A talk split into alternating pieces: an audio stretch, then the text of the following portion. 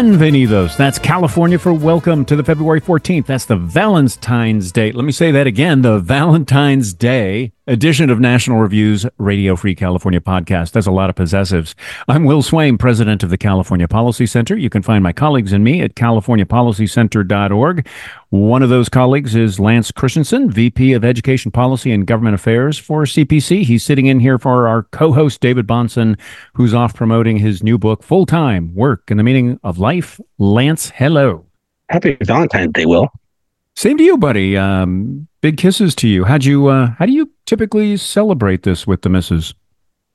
My wife loves to make these huge sugar cookies for her kids and give them to them the hearts and have all sorts of candy on it. So we did that, but I don't like to make the cookies myself, so I just went and bought a whole bunch of Crumbl cookies, and it works even better. So are these cookies that are pre-broken? Uh, yeah, crumble. Any of the women listen to this podcast know exactly what I'm talking about. They're massive cookies. They're delicious and delectable, whatever B word you want to use with them. They're amazing. So got a whole bunch of those for her last night, and she was very, very thankful. Oh, that's so sweet. Yeah, my wife uh, likes the um, heartfelt note. Um, cards aren't necessary, even a piece of paper with some literate thoughts. And, you know, for guys who are in communications like you and I are, uh, suddenly it really is interesting as a, as a writing experiment to get in touch with your heart and to really tell somebody honestly. And, and that helps me realize that I don't always do that when I'm writing, but it is essential. Um, speaking of the missus, uh, Heather took us up, or I drove um, because she doesn't. I we, we went up to Mount Baldy on Sunday. It is absolutely covered in snow, Lance, and I know you're a you know kind of an outdoorsman, not kind of, far more of an outdoorsman than I. But um, you know, we we drove up, hung out in traffic, then pulled off to the side of the road up there, and there were hundreds of people with the same idea, maybe thousands, uh, but they were all there just wonderfully in this kind of organic community. I don't know how else to describe it. It was just, you know, the the sun was piercing, the sky was absolutely cerulean, just deep blue. The snow was whiter than white, and here we all were, diverse representatives of Southern California, Asian families, Black families, Latino families, uh, Heather and me, lots of other white folk out there, and all of us just like talking to each other and pointing out you know, in our own kind of language, the the peculiar beauty that settles on Southern California after a great winter storm. It was really lovely. Nobody was talking about politics. A lot of people were talking about the Super Bowl. Uh, so uh, we scooted down the hill, made it back in time for the big game.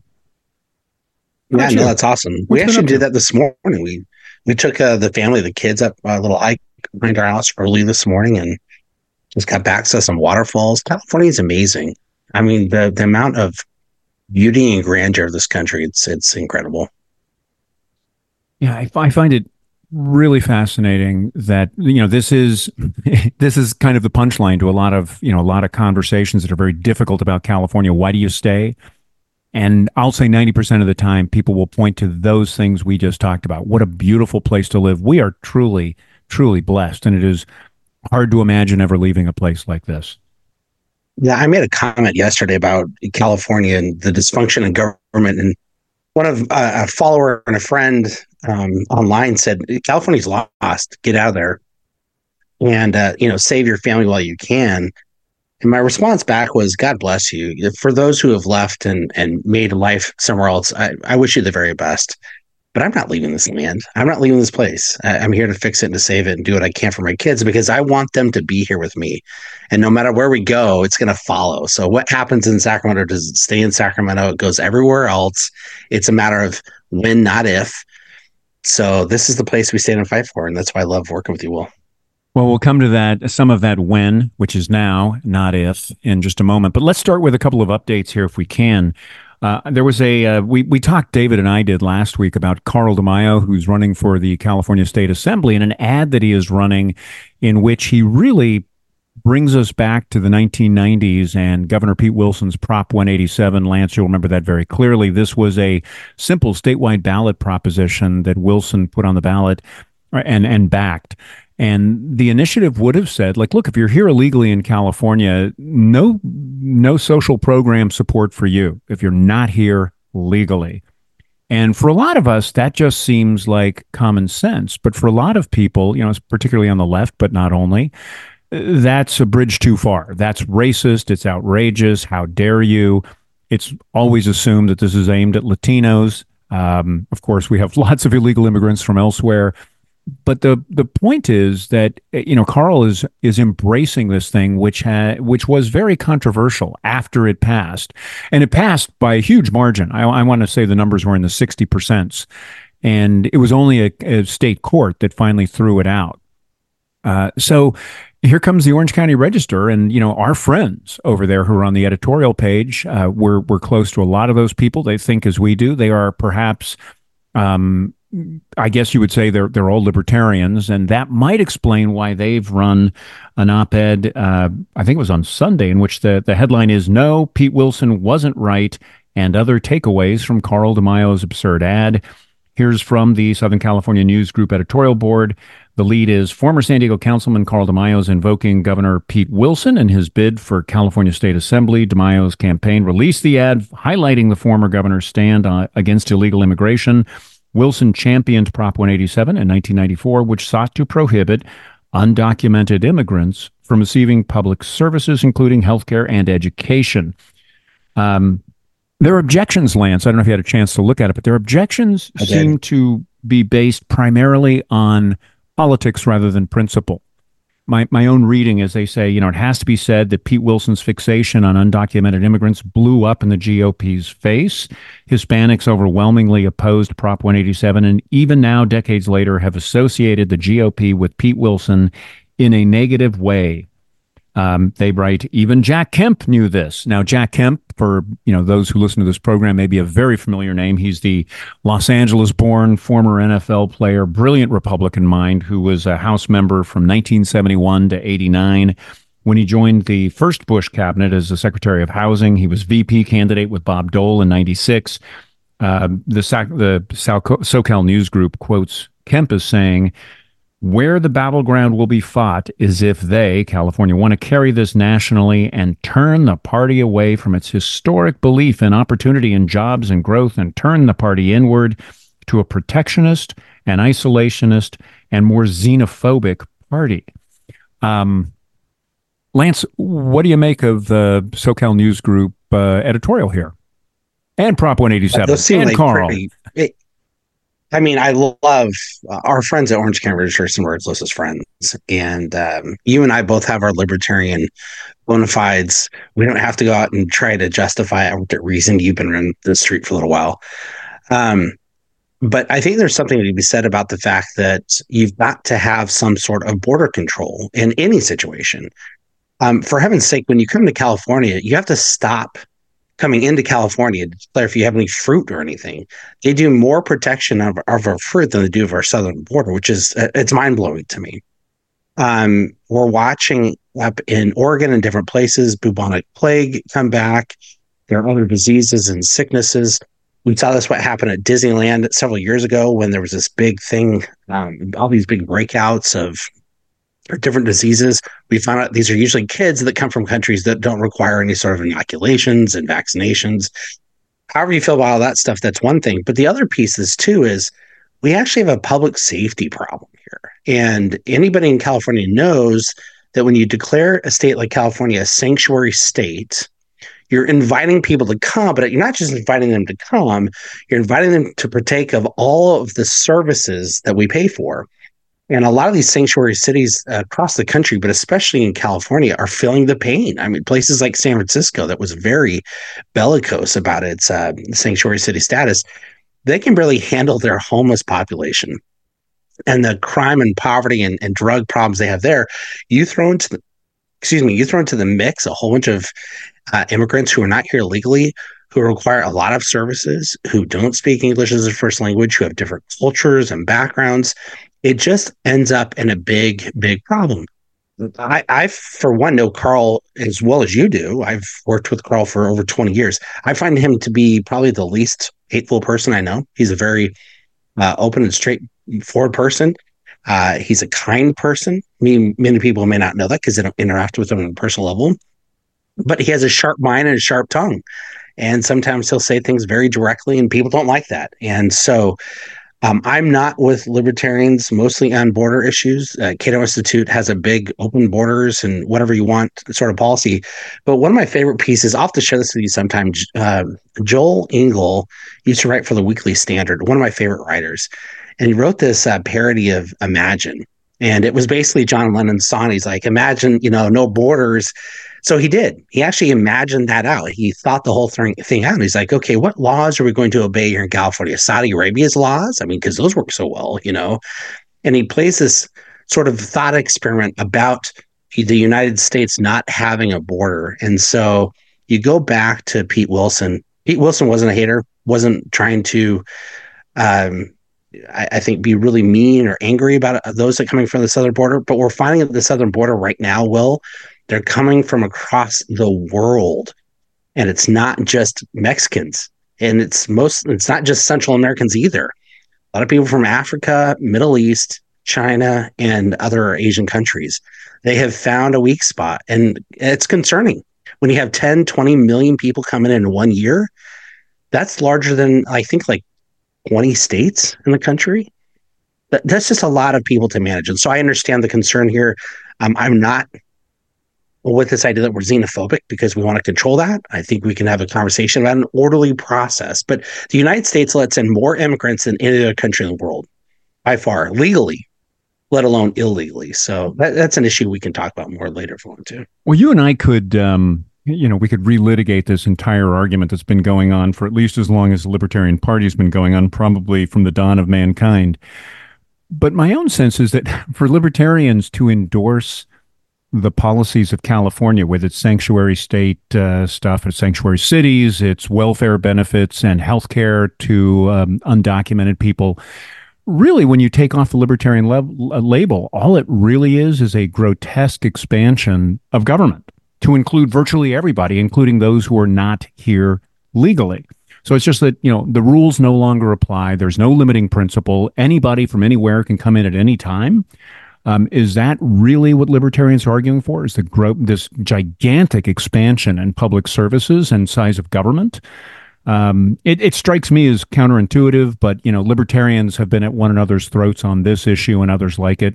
You know, one of my other favorite libertarian debating points is abortion you'll have pro-life libertarians who say like you know look our first and most fundamental right is the right to our own personhood and whether you're born yet or not is immaterial then you have others who say you know they they sort of endorse the left argument that you know a woman's body is only her own and the thing inside her has no rights. So, you know, libertarians are not a monolith. They're not hegemonic. Um, I don't hate our friends at the register for having a disagreement with me on this or just about anything else. Um, and as you said, we're both very much in free markets. They do make one other point that I think is just a really overly broad and not as smart as I think they thought it was. And that is they allege that Carl doesn't understand separation of powers when he attacks uh, sanctuary states, sanctuary cities in California. Um, his uh, the argument in the editorial is um, while complaining about sanctuary cities is popular among those who don't understand federalism or the separation of powers, DeMaio is just complaining about policies which leave immigration matters to federal authorities so local police can focus on enforcing state and local laws. Well, that's misdirection because the fact is that what is what the federal system says is that the federal government can't come in and commandeer local law enforcement, just as an example. They cannot come in and just immediately, without some kind of real constitutional leverage, they can't just come in and take over your National Guard, can't come in and com- commandeer your cops. But that doesn't prohibit the state of California from cooperating unless you have a sanctuary state, in which case police are forbidden from cooperating. So I don't think yeah. they really understand the nuance there, Lance. Yeah, I mean, posse comitatus is a is a long discussion too that a lot of legal scholars will have, but we co- we cooperate with other states when somebody comes. If you have somebody who murders somebody else eh, in Georgia or Tennessee, we have extradition. I mean, we have we cooperate on a lot of areas, to act like immigration is somehow, you know, prohibito by local law enforcement, they're the ones that have to deal with the after effects. You know, it's not the marshals that come and figure out, you know, when somebody's stolen your property or um, or done horrific things to your family or you know those kinds of issues. It's the sheriff and the police officers. So we have to be i think mindful of that. And again you want to come to this country fine with me. But what we're also saying across the border is a lot of young military aged men. And to me that's concerning it, it just is concerning and I often think that if you have a country you've left and you bring a lot of value here, why aren't you providing that value where you came from? And at some level, you've got to fight for the place you're in. We just we started out this podcast talking about you and I fighting for California. We're not fighting to exclude anybody there. But if you're not coming to uh, to offer something new and to grow and create, then then really you become a burden on the state. And we can handle a little bit of burden. But when the burden becomes overwhelming, that it that it uh, takes over everything else, then the conversation has to shift to a reasonable, thoughtful process about protecting our borders. Yeah, ask the uh, Democratic mayors of big blue cities who are suddenly awake to the problem of trying to handle the massive influx of illegal immigrants. Um, there's another story here that I wanted to talk to you specifically uh, about, Lance, and uh, David and I talked about it a week or two ago. And that is uh, here's the headline from the California Policy Center website. Um, Rob Bonta pushes for parental consent on social media, but not in the schools. And the reason I want to talk to you about it is because, of course, as our VP of Education Policy, you're deep into the Rob Bonta dysfunction.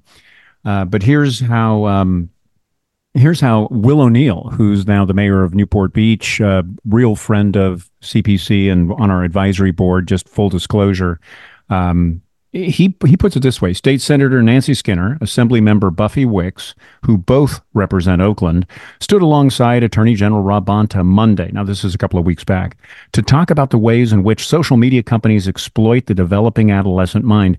Will goes on to make it clear that he totally supports this research into the destructive capacity of social media on young minds. But his point is uh, he says Skinner and Wicks have therefore introduced legislation to protect minors from social media companies. Their solution: parental consent. And then he writes a one sentence, a one word sentence. Seriously. Under SB 976, a kid could not join Facebook or TikTok unless a social media company first obtained, quote, verifiable parental consent, which, while I like the idea of my controlling my kids' access to social media, is probably unworkable as a law. But the workability of the law isn't the real glaring problem in the story. Not one of those three elected officials actually trusts parents. I mean, the chutzpah. I'm still quoting from Will. I mean, the chutzpah for Rob Bonta is unreal. He's using his state power to sue the Chino Valley Unified School District to stop a policy that requires schools to inform parents if their child requests to use a different name or use a different gendered pronoun. In other words, Bonta wants a kid to get parental consent before joining Instagram, but not before changing genders. Uh, I could go on. You get the picture. And as I say, Lance, some irony so there, right? deeply involved. Yeah, please go ahead. Well, I mean, the debate over online safety of kids uh, on multiple levels, I think, is raging right now. And it's a complex conversation because it's not something that, as we were talking about border security, there's not like a one size fits all thing, right? It's almost on an individual basis. I know with my wife and my children, I have five children. My oldest is 20 and my youngest is seven. We have different standards for each of those kids about how much access they have to the, to the internet, to computers, to you know other things, and each one of them is very distinct. That said, I also understand there are a lot of predators online that want to take advantage of that too.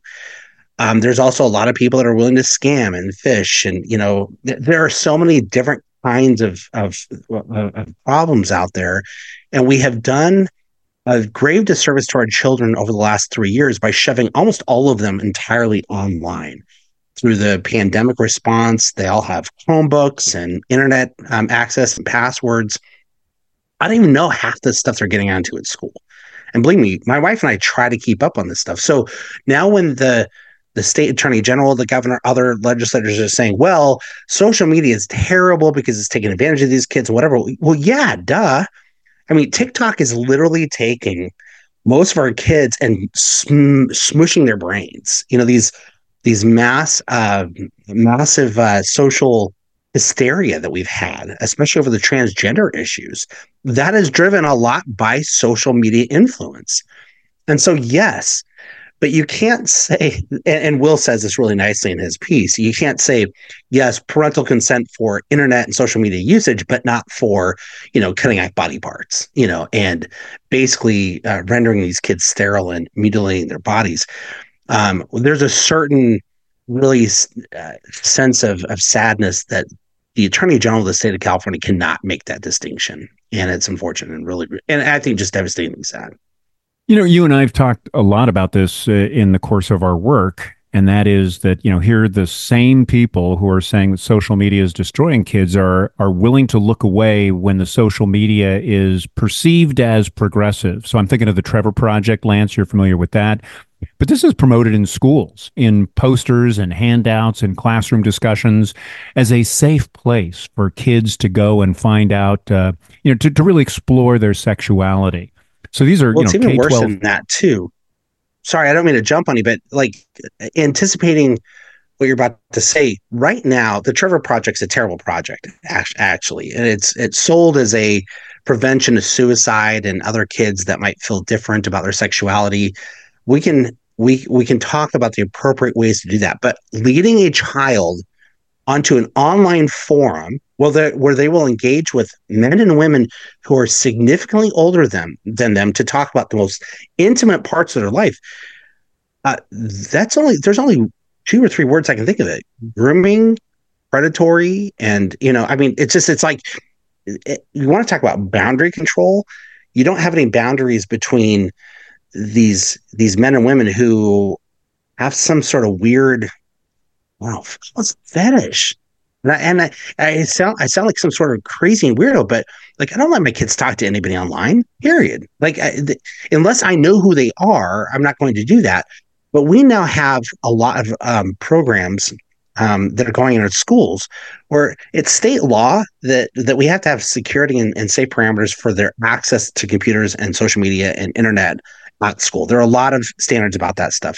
But if you look at some of these books that now the left is pushing into our, our classrooms, and saying, oh, well, we just need these kids to explore their feelings and sexuality, whatever. Well, in the book, This Book is Gay, it actually has a whole section on how you can get on around your parents knowing to get onto these websites and engage with people and set up profiles and have these conversations about sex. In the book, it shows you step by step how to do that so that parents and teachers have no idea how you're doing it. It shows you how they have different uh, programs about switching screens. So if a parent walks in and you're on a screen, switching off immediately, clearing out a browser history, uh, having backends uh, around different uh, social media um, programs. My wife has some for the the two kids that have some access to social media. Um, but when you have those kinds of workarounds and it's you're being subverted at the school all the time, the attorney general, these legislators can say they want to protect kids and have parental consent on the stuff they don't it's to me it's just it's all hollow all the way through let's uh, move on to our buddy kamala harris uh, oakland zone uh, vice president kamala harris of course there was this um, big dust up last week uh, when the department of justice special uh, counsel released a report on Joe Biden's mishandling of government documents that was released last Thursday. You and I are recording here on Valentine's Day. Um, that report found no criminal charges were warranted against Biden's mishandling of the government documents because Mr. Biden was, quote, a well meaning elderly man with a poor memory and had diminished faculties and advancing age. And that, uh, the special counsel observed, would likely make him a very sympathetic figure for any jury or judge in a future prosecution.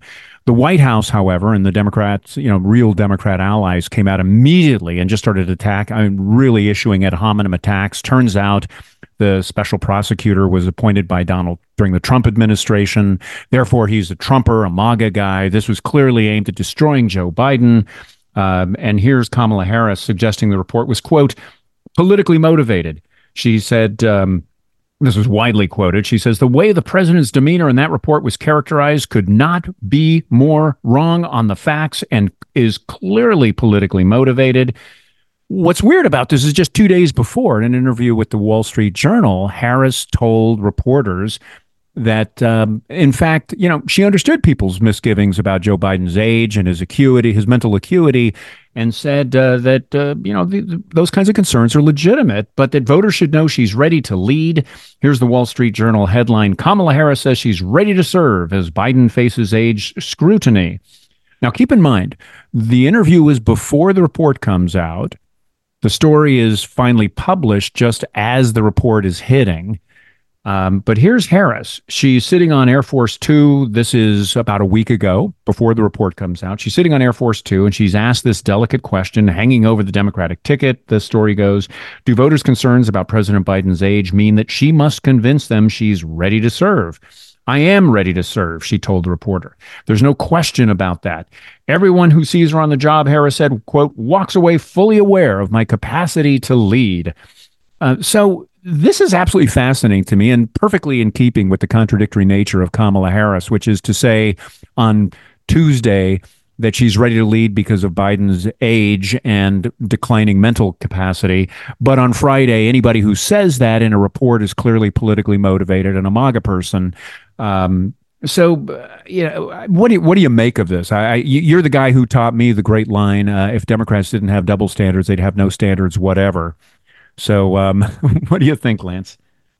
So, I think the headline here is Biden is incompetent to stand trial.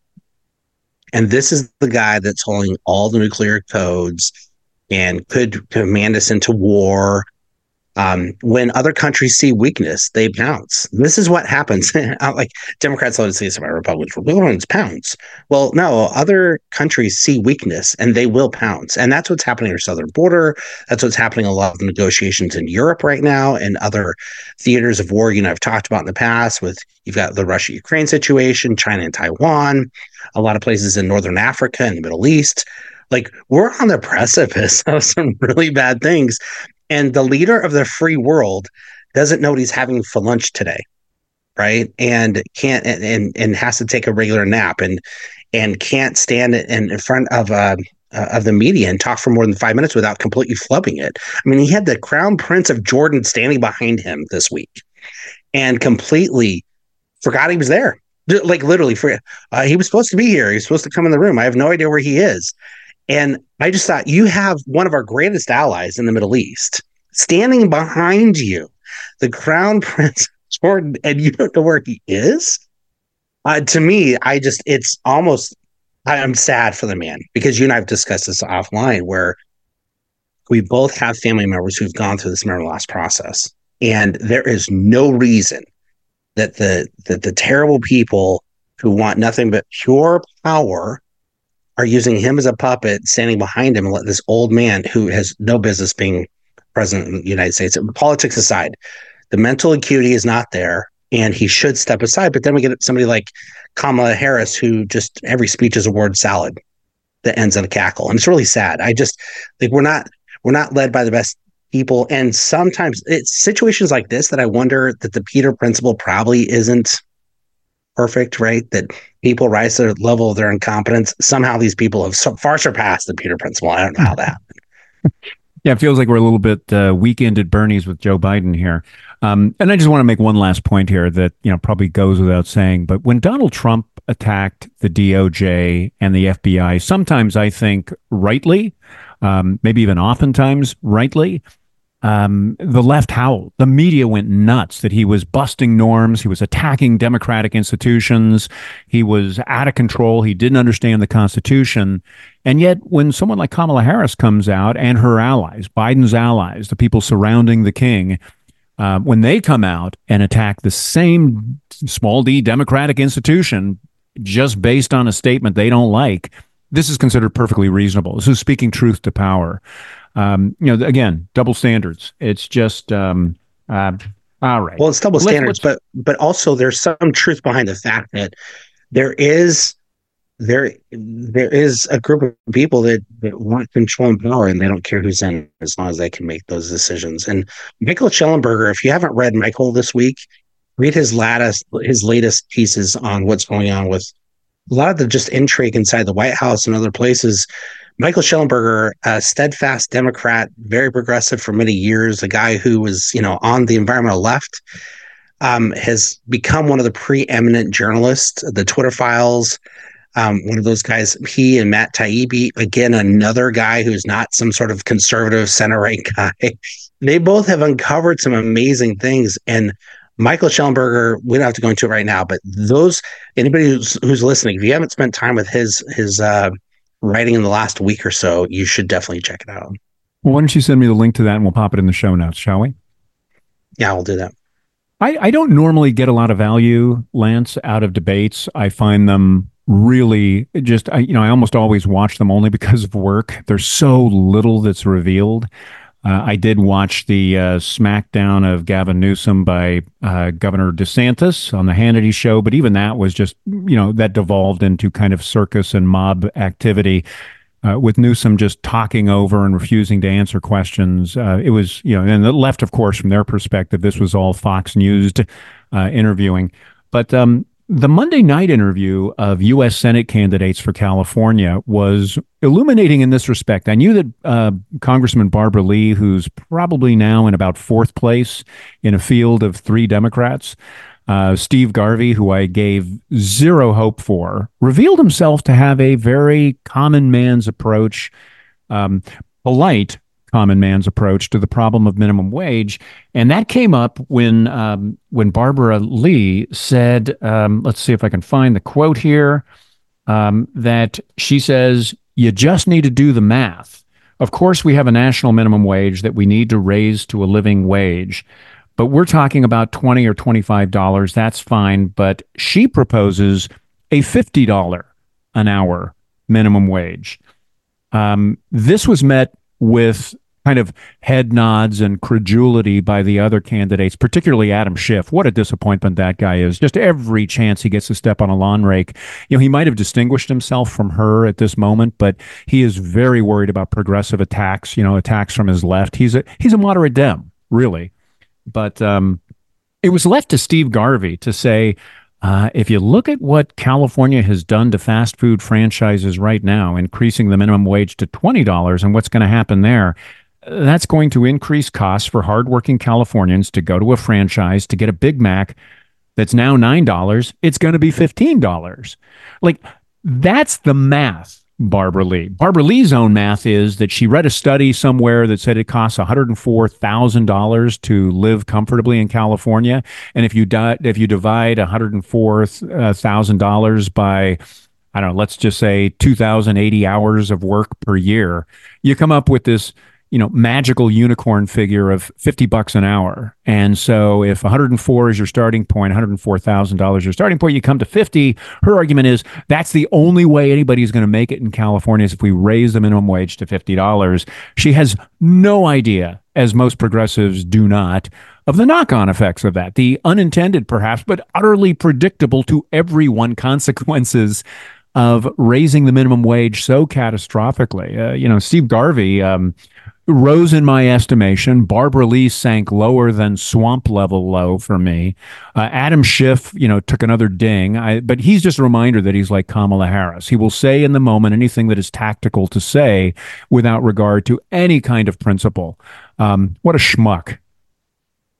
Sorry, that's the no, nastiest thing a... I think I've said about a human being on this show. dare you? Um, basic economics shows us that you can't raise the minimum wage. The minimum wage is zero dollars. It's yes. the amount of money that you're willing to exchange for somebody for a service or good with somebody else that's mutually beneficial. Um, a lot of people who are going to restaurants now find the kiosk. I mean, it's like the first thing you go to. I, I went to two to get my Crumbl cookies last time for my wife. I did it at a kiosk while everybody was out baking, you know, when I stopped by uh, Wendy's on the way home to grab a you know junior bacon cheeseburger, I dealt with a, a kid who didn't know how to run a credit card, and he must have been in his twenties. When he got done, I was like, "Oh, are we done?" And he he handed me his my credit card. It hadn't even scanned through yet. He was going to let me leave without paying the bill, and he's like, "Oh wait, I need your credit card again." So he ran it, and then he didn't give me a, a receipt or anything. And I said, "Are we done?" He goes, yeah, you can leave now. it's not, you know, I, I, I think that ex- I think that experience, Lance, shows that when you raise the minimum wage to twenty dollars, your food is free. Well, exactly. it's it was just kind of funny that experience. But Steve Garvey, it was interesting. I was watching him in the last debate. I didn't watch this previous debate this week because I agree with you. It just was not worth my time. Um, and I know exactly how it's going to go. Katie Porter is like taking my fingernails and scratching on a chalkboard. I mean, she's just so, so jawing. But Steve Garvey kind of reminded me, at least in his composure and his comportment, of of a Ronald Reagan. It's it's sort of kind of that old, you know, slow, grandfatherly, you know, kind of approach, the the old wisdom that you would get from a farmer or whatever. And, you know, very measured. Like he doesn't react. He doesn't get riled up about things. Whether or not he's elected doesn't matter to me. But at least he was the adult in the room. When you have these other kids running around saying, yeah, we should, it used to be the, remember right before the pandemic, it was fight for 15. Like everybody wanted this $15 an hour. Well, now you get it and it's like 20 bucks an hour in California. And they're like, oh, this still isn't working. Well, well then let's write fight for 50. It just is so ridiculous uh, on its face. When you raise the minimum wage, you increase costs for employers, you increase costs for shareholders if you have them, and you increase costs and prices for the consumer. So you're going to pay for that money somewhere or somewhere or another.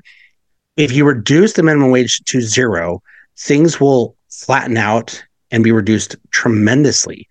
But it uh, might also mean too that you have people who aren't worth paying that amount of money. We also cut a lot of people out of the market. I mean, most teenagers can't get normal jobs anymore because with a minimum wage. Yeah. There's not that opening area. Or if you have young single mothers or people who are trying to get back on their feet, that that's a hard thing for them to do because now you've raised that that that bottom rung of the ladder so high they can't climb it at all. And we should allow our kids. I was making, I think, a dollar fifty a kid babysitting. You know, when I was a kid, I 12, 13, 14 years old, I babysat a family with three kids. I was like, oh wow, I'm making three, you know, three and a half, four bucks an hour. They might they might tip me five bucks an hour. I was like, wow, that's huge money. But now anymore, it's like that's something we're spitting at for a lot of people. So it's we're at a bad place economically when people can't figure that out. But our math standards in California aren't that great either. So Let's talk about the Wiener Watch. That's uh, State Senator Scott Wiener we're talking about there, of course. Uh, new lawsuit coming out. Marc Joffe is writing about it, and uh, in that lawsuit, Scott Wiener's uh, legislation is right in the crosshairs. Here's Marc Joffe writing in National Review. The U.S. Chamber of Commerce is suing the California Air Resources Board over a pair of Scott Wiener bills requiring companies to report their greenhouse gas emissions. Newsom signed the two bills in September, but the chamber says they're disastrously written. In their lawsuit, the chamber attorneys cite Newsom's own comments when he signed the bills in September. Uh, he wrote, The implementation deadlines in this bill are likely infeasible. That's a fancy way of saying we're not going to meet these deadlines. Second, he says, the reporting protocol specified could result in inconsistent reporting across businesses subject to random measure. He then goes on, Newsom does, to say, I'm directing my administration to work with the bill's author, that would be Scott Wiener, and the legislature next year to address these issues. Now, this would start to sound like a veto message, not I'm signing the bill, right? Like he's already identified all these problems with it and says, like, you know, some Hollywood producer, don't worry about it, we'll fix it in post. He goes on to say, I'm additionally concerned about the overall financial impact of this bill on businesses.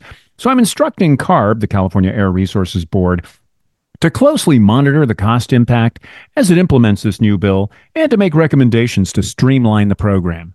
So he's got a garbage set of bills, Newsom does, and instead of sending them back and saying, your work is incomplete, he says, Yeah, I'm going to sign this. Let's make it the law. We're going to create catastrophe because of all the things I've already identified as problematic.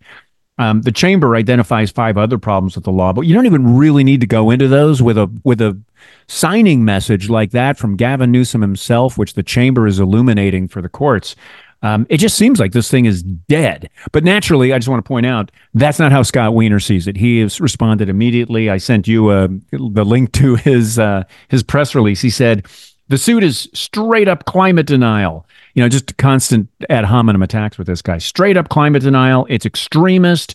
It's carried by, quote, fossil fuel companies and big banks who want to mislead the public about the greatest threat to mankind. He said compliance with the bills is inexpensive and easy. And then he calculates that it might be somewhere between a half a million and a million dollars to comply. Um, that's great for Scott Wiener, who's never run a business apparently and can't even afford a shirt when he goes out to join parades in San Francisco. Um, his pants, I don't know if he knows this, have holes in the back. Uh, we can see it, but um, but he's going to tell major corporations how to manage their business. And I just want to say one other thing that Joffe says that I think is so good. This is Marc Joffe, by the way, who works for Cato, used to work for CPC and for Reason, a Bay Area guy, just a wonderful mind and a lucid writer. Um, he points out that um, this is sort of standard operating procedure. And Lance, you know where Marc is going with this. You and I've talked about it on the show. We talk about it offline all the time. He writes The California legislature often receives praise for being a lawmaking machine. In contrast to in contrast to Congress, which produces relatively little legislation amidst cross-partisan and intrapartisan warfare, California's one-party state government has few barriers to churning out bills. In 2023, Marc notes a total of 890 California bills became law. 800, it's almost a thousand new laws in California. Um, so um, yeah, he Marc is pointing out just the, the, the problem with the sausage making, and and that's why I want to talk to you about this, Lance, because you've watched how the meat is ground up and really what goes in there: horses' hooves, pig snouts, uh, a lot of uh, manure, uh, right into the food supply there. It's a delicious mix for sure. The legislature, I think most of the members that are left in the Senate, the Assembly, they want to have their their their trophies. These bills become more than just like laws. They become trophies. And so often they will go and fudge different parts of law just so they can say hey i fixed this law. And then they can run around for during election time and say hey i wrote a bill to you know fill in the blanks to fix housing policy to stop our homelessness problem to fix you know public safety um, but they don't do that the bills actually make things worse largely because when you start to upset the apple cart, like if there's a significant and real problem, we should address that legislatively. Absolutely. But if you keep tweaking things all the time, remember every person listening to this podcast, every person who lives in California, every person who pays taxes is responsible for every period and comma, IT, every letter of every bill that passes every year. If you're to walk down the street say, hey, have you checked out SB 976 and are you compliant or obedient with them? They will look at you with like some sort of glass eyes, like, what are you talking about? But I remind people when I give speeches on this issue of why I'm a limited government conservative. It's because I just don't think we need so many laws to tell us common sense things to do. You know, and that the power of contracting could be so much better if we were able to make agreements between one another and not have to regulate every little thing, you know. And what's happened with this bill in particular is the costs are always minimized, but when you actually have to comply with something, you have this thing called compliance costs. So it may cost you more to do this thing, but also all the the accounting for that thing, the reporting, the oversight, the government mandates, the permits, that stuff adds up after a while. And if you can't compensate for those costs, you're not going to be able to employ more people doing whatever thing, making more widgets or providing some service. So these these programs that are supposed to save the earth from global warming and climate change, the question is like, if you were to implement all of this stuff, what exactly would the climate look like tomorrow?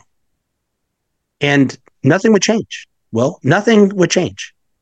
So my question then goes back to them like, okay, stop there for one. Stop there for one moment. What do you mean nothing would change? I think it's important to tease that out. so, out. So what I say to people is, okay, let's say tomorrow that every progressive dream, the Green uh, New Deal, could be put in place, and we would spend trillions of dollars to do all these things, greening all our infrastructure and no more fossil fuels, and people live in dense cities. Does it stop raining next week? Will we never have a hurricane or earthquake? Do we never have hot days or hot summers? No. And even if we were able to, to change the temperature a little bit, all we would be doing is just switching the cost to a different place. So for me, I just look at we have people in, in Alaska and very cold places, Siberia, who live just fine. They figured out how to adapt up there. And we have people in the Sahara Desert where it's very hot and there's not much there. They figure out how to live there. Now, I would not want to live in either place. That's why we live in California. but we can adapt to things better than trying to transform stuff to change the weather. Well, and that's the big that, problem here. It's hubris to, for us to think also, that we yeah. can change the weather and the climate, and then and then everything will be at some sort of like placid level for the rest of our lives. Yeah, I, I also think this this is hard for me to say because I, you know, as a former commie, I used to say frequently what Martin Luther King did, which is that injustice anywhere is a threat to justice everywhere. That seemed so logical to me. And the fact is that the injustice, if, if you're a true believer, as and I'm let's just stipulate that maybe Scott Wiener truly believes this climate alarmism that he's engaged in because it's good politics for him and his constituents. Let's just stipulate that.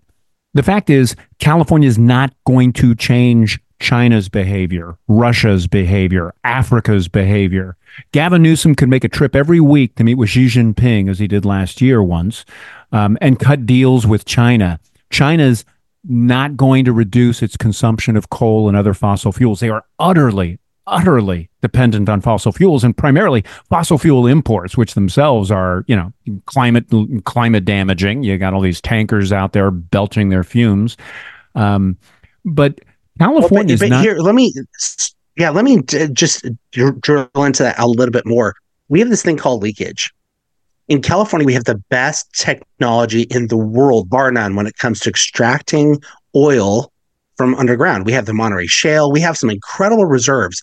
When Sir Francis Drake was sailing up the ocean to the coast of California, he noticed tons of these tar plumes all over the place. Those don't exist anymore if you go to places along the beach, very rarely do you ever come across any tar patches or other places like that, right? So that doesn't exist because we've been able to relieve, alleviate that pressure underground and take that stuff and refine it. Now, we can have a discussion whether that's the best source of, of fuel or not. But if you say tomorrow we have this huge economy that's based around oil products, all the clothes we wear, the cars we, we drive, our food products, uh, safety, storage, homes, if you're going to eliminate that from going forward, it's a trade off.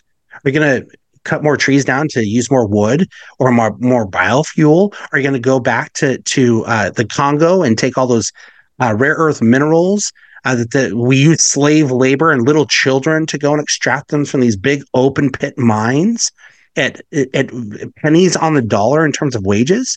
Like there are all there are consequences to every policy decision we make. When you put up a solar panel, that solar panel will last for 20 or 30 years. And when you take it down, guess what? You can't use it anymore and you can't recycle it. So it's going to go into a big garbage heap somewhere. And we're about to do that with hundreds of thousands, millions of homes in California are about to hit that 20 year mark. We're going to start ripping this stuff up. Where, where's that going to go? All these batteries that you put in these electric cars, you can't recycle those things. Right. What are you going to do with them? We have a huge problem here. And I'm sorry, I'm an oil guy. Like, if it works, make it work. It doesn't mean that that has to be the only way. I'm above all. If you want to do other things, fine. But understand the best way for us to power our economy is through petroleum. We can do it cleaner in California than they do it anywhere else. And when we shut it down here, that means we bring in the, the dirty stuff from the Middle East, from South America, and it has to traverse the oceans, and it's a terrible consequence there. That's right. We talked about this, I think, last week on the show. David and I did, and it was, you know, really building off Ed Ring's wonderful Cal Policy report on energy. And he pointed out that after decades of climate initiatives in California, we still get about 84% of our energy from fossil fuels. And if you cut that off somehow, just on the I, the whim, the idea that somehow there is a quote unquote clean energy, uh, you're going to impoverish millions of Californians, millions, and it'll start with the people that are lawmakers. You know, Gavin Newsom in the state legislature say they're here to help the poor. They're going to be the people who are immediately affected by disruptions in energy. Um, millions more will flee the state because of its chaotic energy system. Um, some others will just simply fortify their homes with, I don't know, generators and that sort of thing, running diesel perhaps. But um, yeah, it is. It's really truly remarkable. So this Scott Wiener bill, uh, these two bills that are now under fire from the U.S. Chamber of Commerce, um, are vague you know, just terribly written.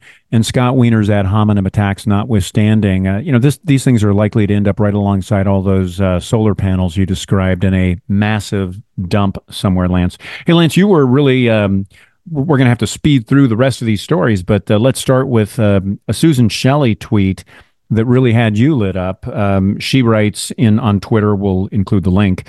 Meet the people who think it should be easier to raise your taxes. They're trying to pressure members of the California Business Roundtable to pull financial support from a November ballot measure, the Taxpayer Protection and Government Accountability Act. That's the uh, that's the statewide proposition being pushed by the Howard Jarvis Taxpayers Association, our friends over there, including Jon Coupal. Um, Lance, you were uh, pretty lit up about this. What what what is it that has you especially infuriated? So we have pretty much every major Democrat, the governor, the the pro tem, the speaker, the attorney general, others that have gone to these um, to these businesses and said, if you don't withdraw your support from this initiative, we will make sure you pay. I mean, that really is just pure political thuggery. It's intimidation. It's bullying. Um, because what they don't want to do is have a threshold higher to vote and, and, approve taxes. And so there's this big game being played where they've actually yeah, gone us, to court. Tell us that. What is what would this proposition that Howard Jarvis is pushing? What would it do?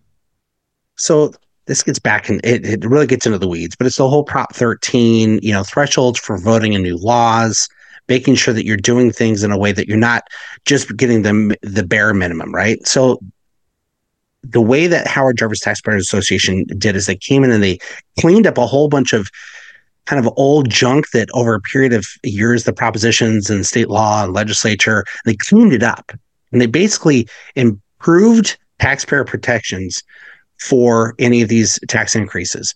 The governor and the legislature was like, hold on, we might need to raise taxes here soon. Well, they always like to raise taxes. They're Democrats. That's what they do.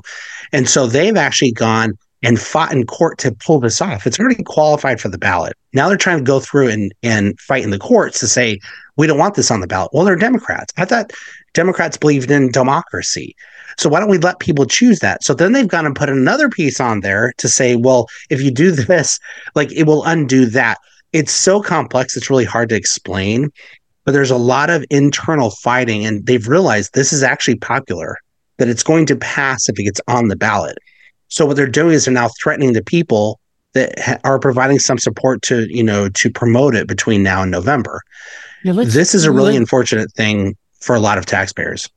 Yeah, let's uh, let's just look down the name of some of the people who signed on to this call to immediately, uh, you know, to ask the California Business Roundtable to pull their support from the, the measure. It includes Gavin Newsom, uh, the director of the executive director of the Le- California League of Cities, um, you know, which is a group that claims to represent the interests of local government officials and is advising them like hey you know you need to to back us on this because you won't be able to raise taxes if you want to, or not as easily anyway.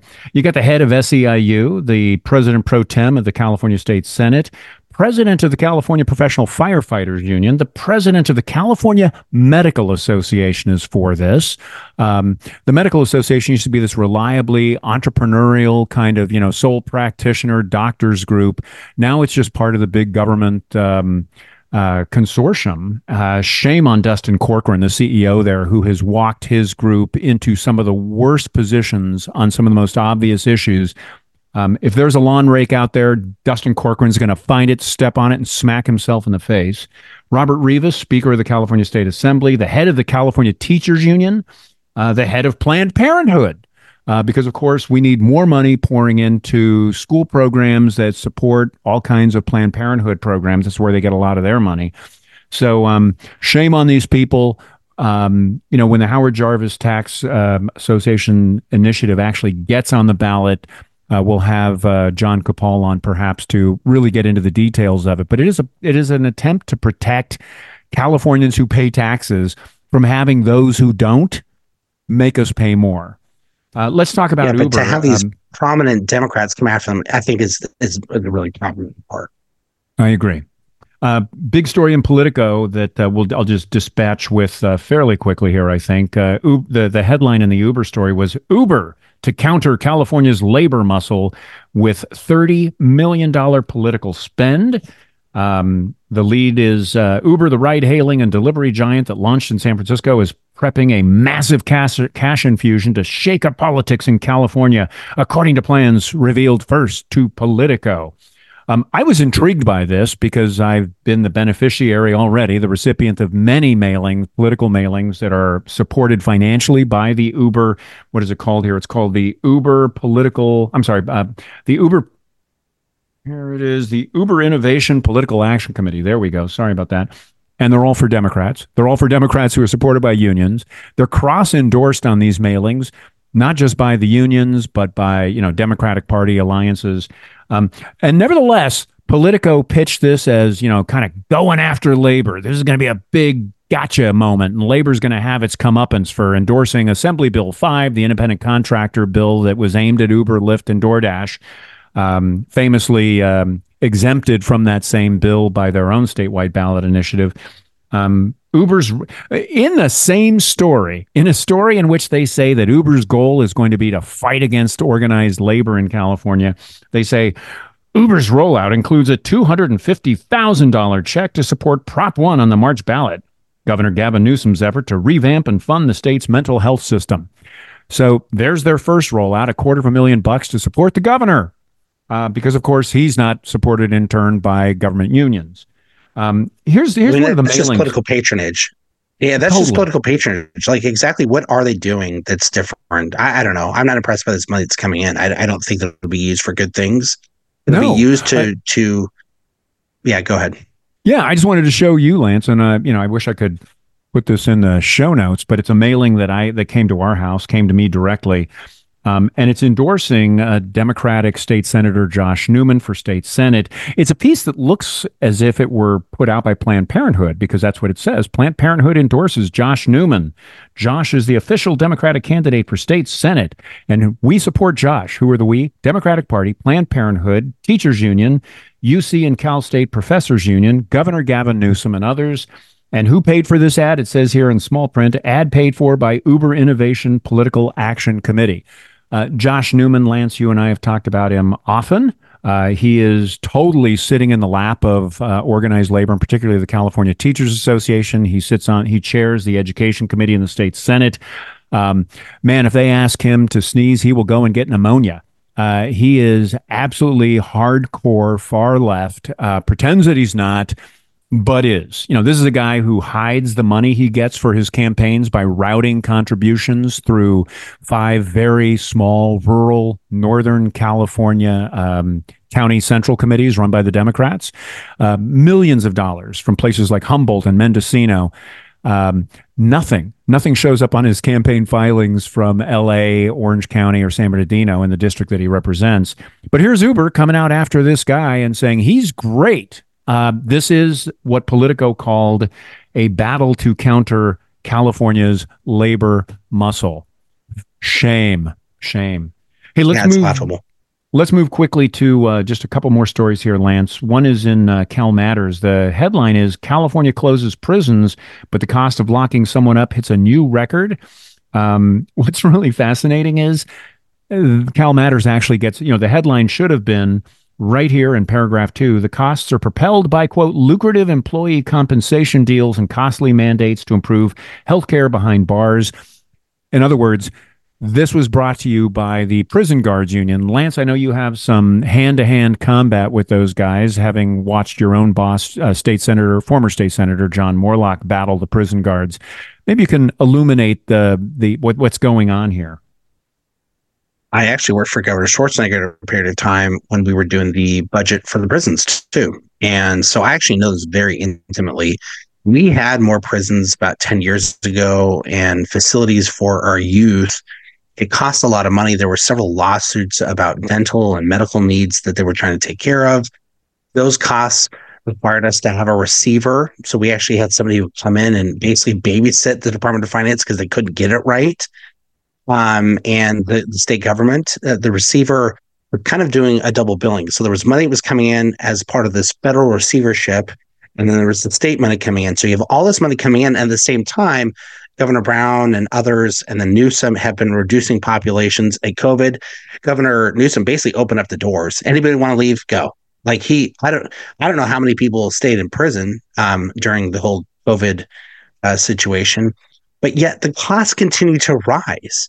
And we're closing down prisons up in Susanville, the top part of the state, and other places. He's remodeling, is it San Quentin, San to be some sort yeah. of, you know, uh, uh, another uh, restorative rehab. center type thing. Yes, which again, fine, but that's some of the most expensive property in probably the United States. It almost makes sense to just why didn't we get rid of Susanville, leave that up there, and then close that one down, sell it off to developers, make a whole bunch of money, clean up San Francisco, and do some better things there. But we're not. We're paying one hundred and thirty some thousand dollars. Hundred and thirty-two thousand. That's more than these kids. Again, the left gets this kind of right where they say, well, we could send these kids to Harvard or Stanford, you know, and, and do better if we educated them. Well, it just shows that money doesn't fix everything. And our crime is still a problem. Our education is still a problem. But we're going to increase our costs and send people to prison and not get a better benefit out of the whole But thing. But Lance, I think It's the, the fascinating thing here, as noted in the story, it says here the California Correctional Peace Officers Association, which represents 26,000 prison guards, last summer negotiated a contract with successive 3% raises and other perks that will cost the state roughly a billion dollars over the next three years. The Prison Doctors Union, which represents 1,700 employees, also negotiated a two year deal with a combined 5.5% general salary increase and range of other incentives. The Newsom administration estimates that'll cost $234 million alone. Um, they they note the union could be a force inside the Capitol. It has contributed two and a half million, or sorry, two point two million dollars to the campaigns of current lawmakers, and it gave one point seven five million to help Newsom defeat a recall. It also contributed a million dollars to support Prop One, the measure Newsom placed on the March ballot to build housing. That's the uh, Uber Innovation PAC's favorite one too, right? Support Newsom. So here's the deal prison guards you would think of as rank and file conservatives. And they almost certainly are. You know, these are people who are engaged in what you would think is public safety, law and order. And yet, in your own boss, uh, in his instance, John Moorlach, when he was running for uh, supervisor, I believe that was 2022. Is that right? Or was it 2020 when he was running for county supervisor? Um, he'd been in the state Yeah. 22. So he'd been in the state senate. He moves down to the county supervisor's race, and the prison guards come in with somewhere in, in excess of a million bucks. The deputy sheriff's something in the neighborhood of a million bucks, to support to oppose John to blow him up. Why? Because he's a conservative? No. Because he's a Republican? Uh-uh. Because he wants to reform pensions, which are going to blow up the state, and they do not want their pension deals at risk from a fellow conservative. So, who did they endorse? A Costa Mesa City Council member who had called for defunding police. So, you know, here you have the prison guards who will tell you to your face, I'm a conservative, I'm a Republican. And then when they retire, will take their pensions and move to Idaho. Why? Because California is a mess, they say. And yet they are perpetuating the mess they complain about. You asked about how many people walked out the doors of the prisons during COVID. Um, I don't have that number, but I do have this one. When Newsom took office, there were approximately 120,000 uh, people in inmates in our state prisons. Um, that number has been reduced to 40%. Uh, I'm sorry, by by 24%, by 40,000 to 90,000 a day. So down from 120 to 90,000, a 25% decrease. Um, this is ridiculous on stilts. You know, at a time when the number of prisoners is declining, let's jack up the cost of of inmate of of keeping inmates. And we can have all kinds of conversations about crime and punishment, but one thing is for certain. The prison guards are behind the political dysfunction in California. The cops are, the firefighters are. We've seen just in our discussion today, the firefighters pop up in these really bizarre ancillary issues uh, that don't seem to have anything to do with firefighting, but have everything to do with the ability to raise more taxes. Uh, they are single minded, these unions. And I know you watch this up close. Let's turn to another story that's kind of related, I think. It's uh, also in Cal Matters. This is from Jeremia Kimelman, who's listed as a digital journalist. And I think that tells you why this story is screwed up. Um, because what are their uh, statistic? What is it? Lies, damn lies, and statistics. So here's some statistics damn and statistics. Yeah. There you, yeah. So here's the headline in Cal Matters: uh, A record amount went to lobbying California's government. Who were the biggest spenders? No surprise. Uh, Jeremia Kimelman's research shows that it's really private sector folks who are lobbying. And when I put this to you, Lance, I said, um, "What do you think is missing from this man's calculation?" Your response was, "Well." All the unions, because they already own the legislature. And when you own the politicians, there's really no need to lobby them formally and spend millions of dollars. So, yes, this is data which is true, but not really distinctive. It doesn't really tell you, yes, uh, let's see who some of these big players were. Sorry, I'm flipping through the story here. We've got Chevron, Hawaiian Gardens Casino, the Western States Petroleum Association, McDonald's, and PacifiCorp. SEIU is in there. SEIU, which already owns much of the state house. Uh, still spend they they come up number what is this number six on the top ten for spending there. So what do they call that? Belts and suspenders. Let's own the candidates and then go in and discipline the hell out of them. Um, energy companies, Waymo. Um, I, I, could go on. California Hospital Association, California. Th- most of the players who are spending this lobbying money in the Cal Matters report are there because they don't already own the politicians. The folks who do own don't show up, except for SEIU, on this list of top 10. And then you also see down at the bottom that a lot of local governments are also lobbying, you know, spending a tremendous amount of money lobbying uh, as well. And in separately, you know, they talk about uh, the, the Metropolitan Water District in Los Angeles spent uh, over $2 million. San Diego County, another 1.9 million. Well, if you start adding all those up, all the counties and all the cities, even school districts, it's a lot. It's hundreds of millions of dollars that goes into lobbying. And believe me, some of these lobbyists in Sacramento, uh, many of them who are good and dear friends of mine, uh, they make some pretty nice retainers just to show up and be in the Capitol. They don't have to do much. And when they need to move the needle, then guess what happens? Money then flows to political campaigns. This is a very simple thing. I invite anybody to do this. Go to Sacramento sometime on a Tuesday or Wednesday and and be there walk the halls around 4 four thirty, five o'clock and then walk to k street. When you do that you will see quads of nice suited well dressed people moving from one restaurant to another. And do you know what those are? Those are high end fundraisers for the next political campaign. And in any one of those times they're raising 30 40 50 100 $200,000 per per event. So this money isn't just funneled into lobbying activities. That's one important number. But who are they electing out outside that? And the state employee or the government employee unions bring in, and what is the number? Well, a, a trillion, uh, not a trillion. It seems like a trillion, a, a billion a year. It's a billion right? a year. Yeah. It's a lot of money. Well, Lance, that's all the time you and I have, but uh, I hope you'll sit around and uh, listen to this really fascinating interview with San Francisco's Jay Donde. Jay runs the Brianna, Briones Society, and he's got a really interesting take on San Francisco politics, and particularly how conservatives, free market advocates, and liberty lovers can learn to speak progressive. Here's Jay. With us now, welcome, Jay Donde. Uh, you're from San Francisco, Jay, and you've got this really amazing plan. But before we get there, why don't you tell us who you are and what the hell you're trying to do in San Francisco? Thanks, Will. It's great to be here. Um, so, I am the president and co founder of the Briones Society. Um, and the Briones Society is a club for principled conservatives that support what we call a politics of opportunity for everyone. Um, what do we mean by that? Well, San Francisco, like most American cities, um, are really like one party towns at this point. And though that one party is increasingly supporting policies that we think don't work for the average person. Um, who do they work for? They work for people who want to go to cocktail parties and brag about their progressive bona fides mm. and say that they support defunding the police or that they oppose public school choice or um, they are in favor of harm reduction policies. And then they go home from the cocktail party to their gated community where they don't have to walk through a tent encampment on the way to the grocery store and they send their kid to a private school of their choosing and they're guarded by hired security. Um, and that's, that's not okay with us. Uh, it shouldn't be okay with anyone, frankly. Um, America's cities shouldn't be places where small minorities of wealthy progressives essentially get to bully the electorate into a situation that uh, denies good quality of life to working families. So, in the in the broadest sense, I would say the Briones Society is an attempt to be a voice for that common sense working family majority.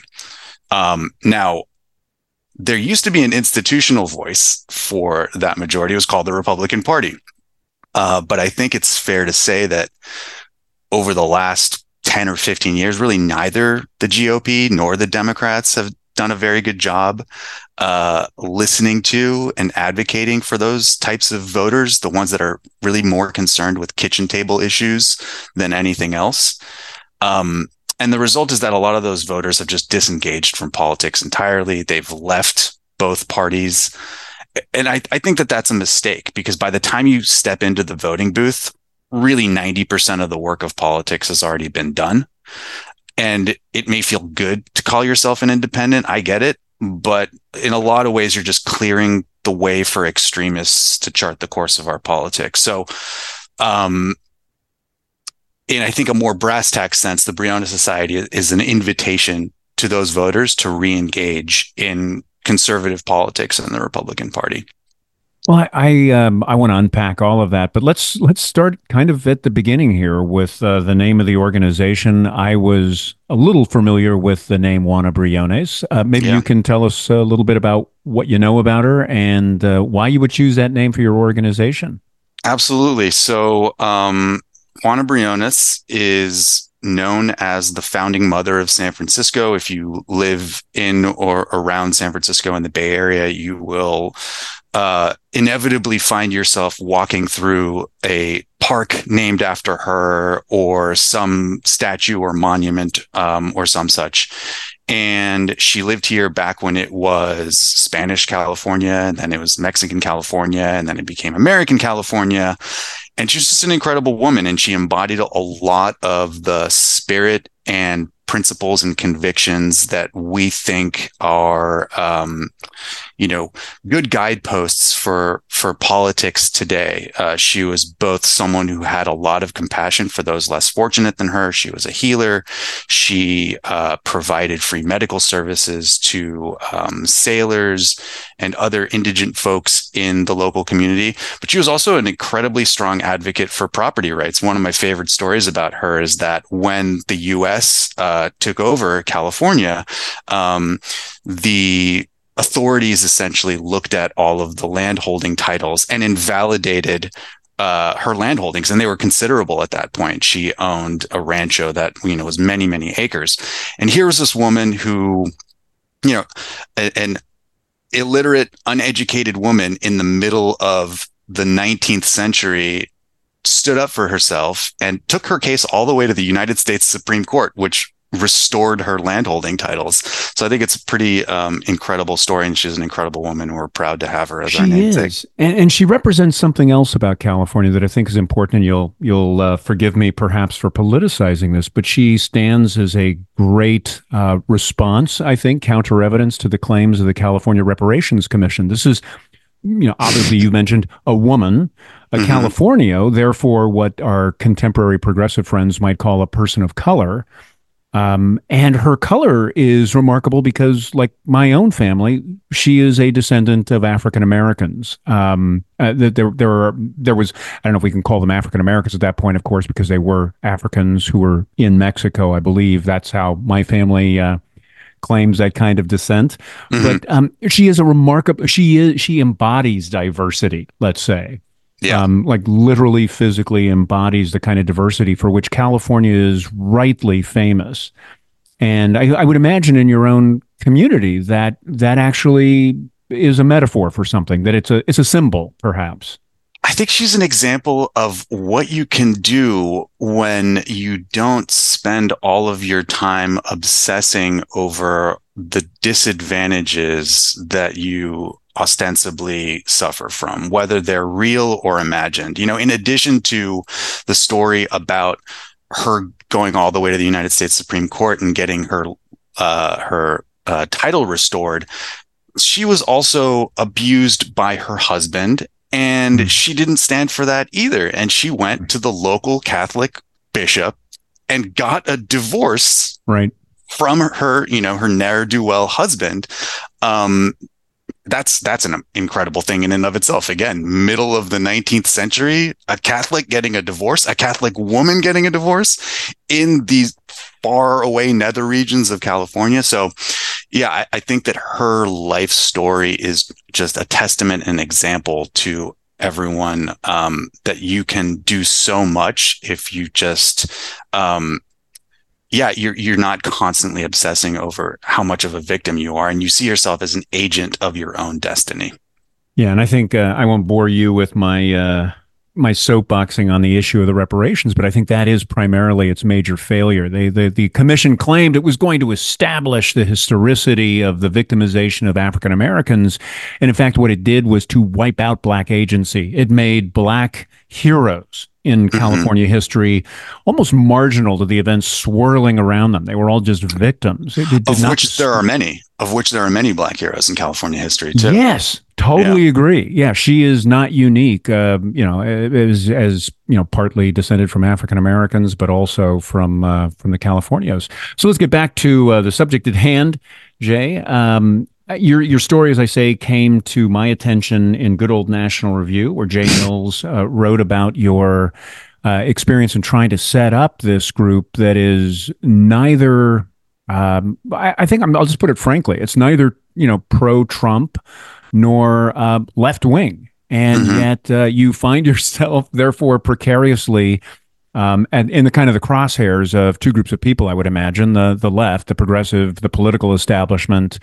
Uh, we'll just say the political establishment of San Francisco, as embodied by the Democrats, who pretty much control everything, or the Republicans who don't but fight over scraps.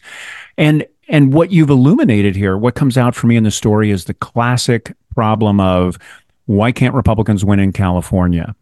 And your strategy, therefore, seems to be that you're reaching out to people who are persuadable as yeah. either independents or Republicans or Democrats. You're sort of nonpartisan in that outreach. Um, but how do you how do you make your pitch? Let's start with how do you make your pitch to people who are liberals or progressives? What what do you say to sure. them? You're at a you're at a cocktail b- party or well not a cocktail party there is actually a picture of you in the national review story in what looks like a um a pub it's a brewery perhaps. a brewery yeah, yeah. Right typical on. san francisco locale yeah yeah if you're not at the blue bottle right um, so what's um what's the pitch to a yeah. progressive? Talk to me uh, as you would a progressive, a smart German Shepherd. well, you know, it's actually a lot easier than you might imagine, and one of the reasons is that San Francisco and, and many cities like it are epicenters of failed democratic and progressive policies on a whole host of issues housing and crime and homelessness and education. And so um, you see poll after poll after poll, especially here in San Francisco, but again elsewhere, that show voters are dissatisfied with the way this city and other cities are administered. Um, the problem is that the same people from the same party keep getting reelected over and over and over again. And that's really that's really the fault of the GOP, in my opinion. Uh, it's because those voters don't feel as if they have a credible, competitive alternative to the Democrats who are on the ballot. Um, but politicians are always talking about how voters are hungry for change. And it, in San Francisco, I would say voters are starving for change. They're just waiting for someone to come to them, to appeal to them, and speak to them about the issues that matter most, um, and uh, and meet them where they are.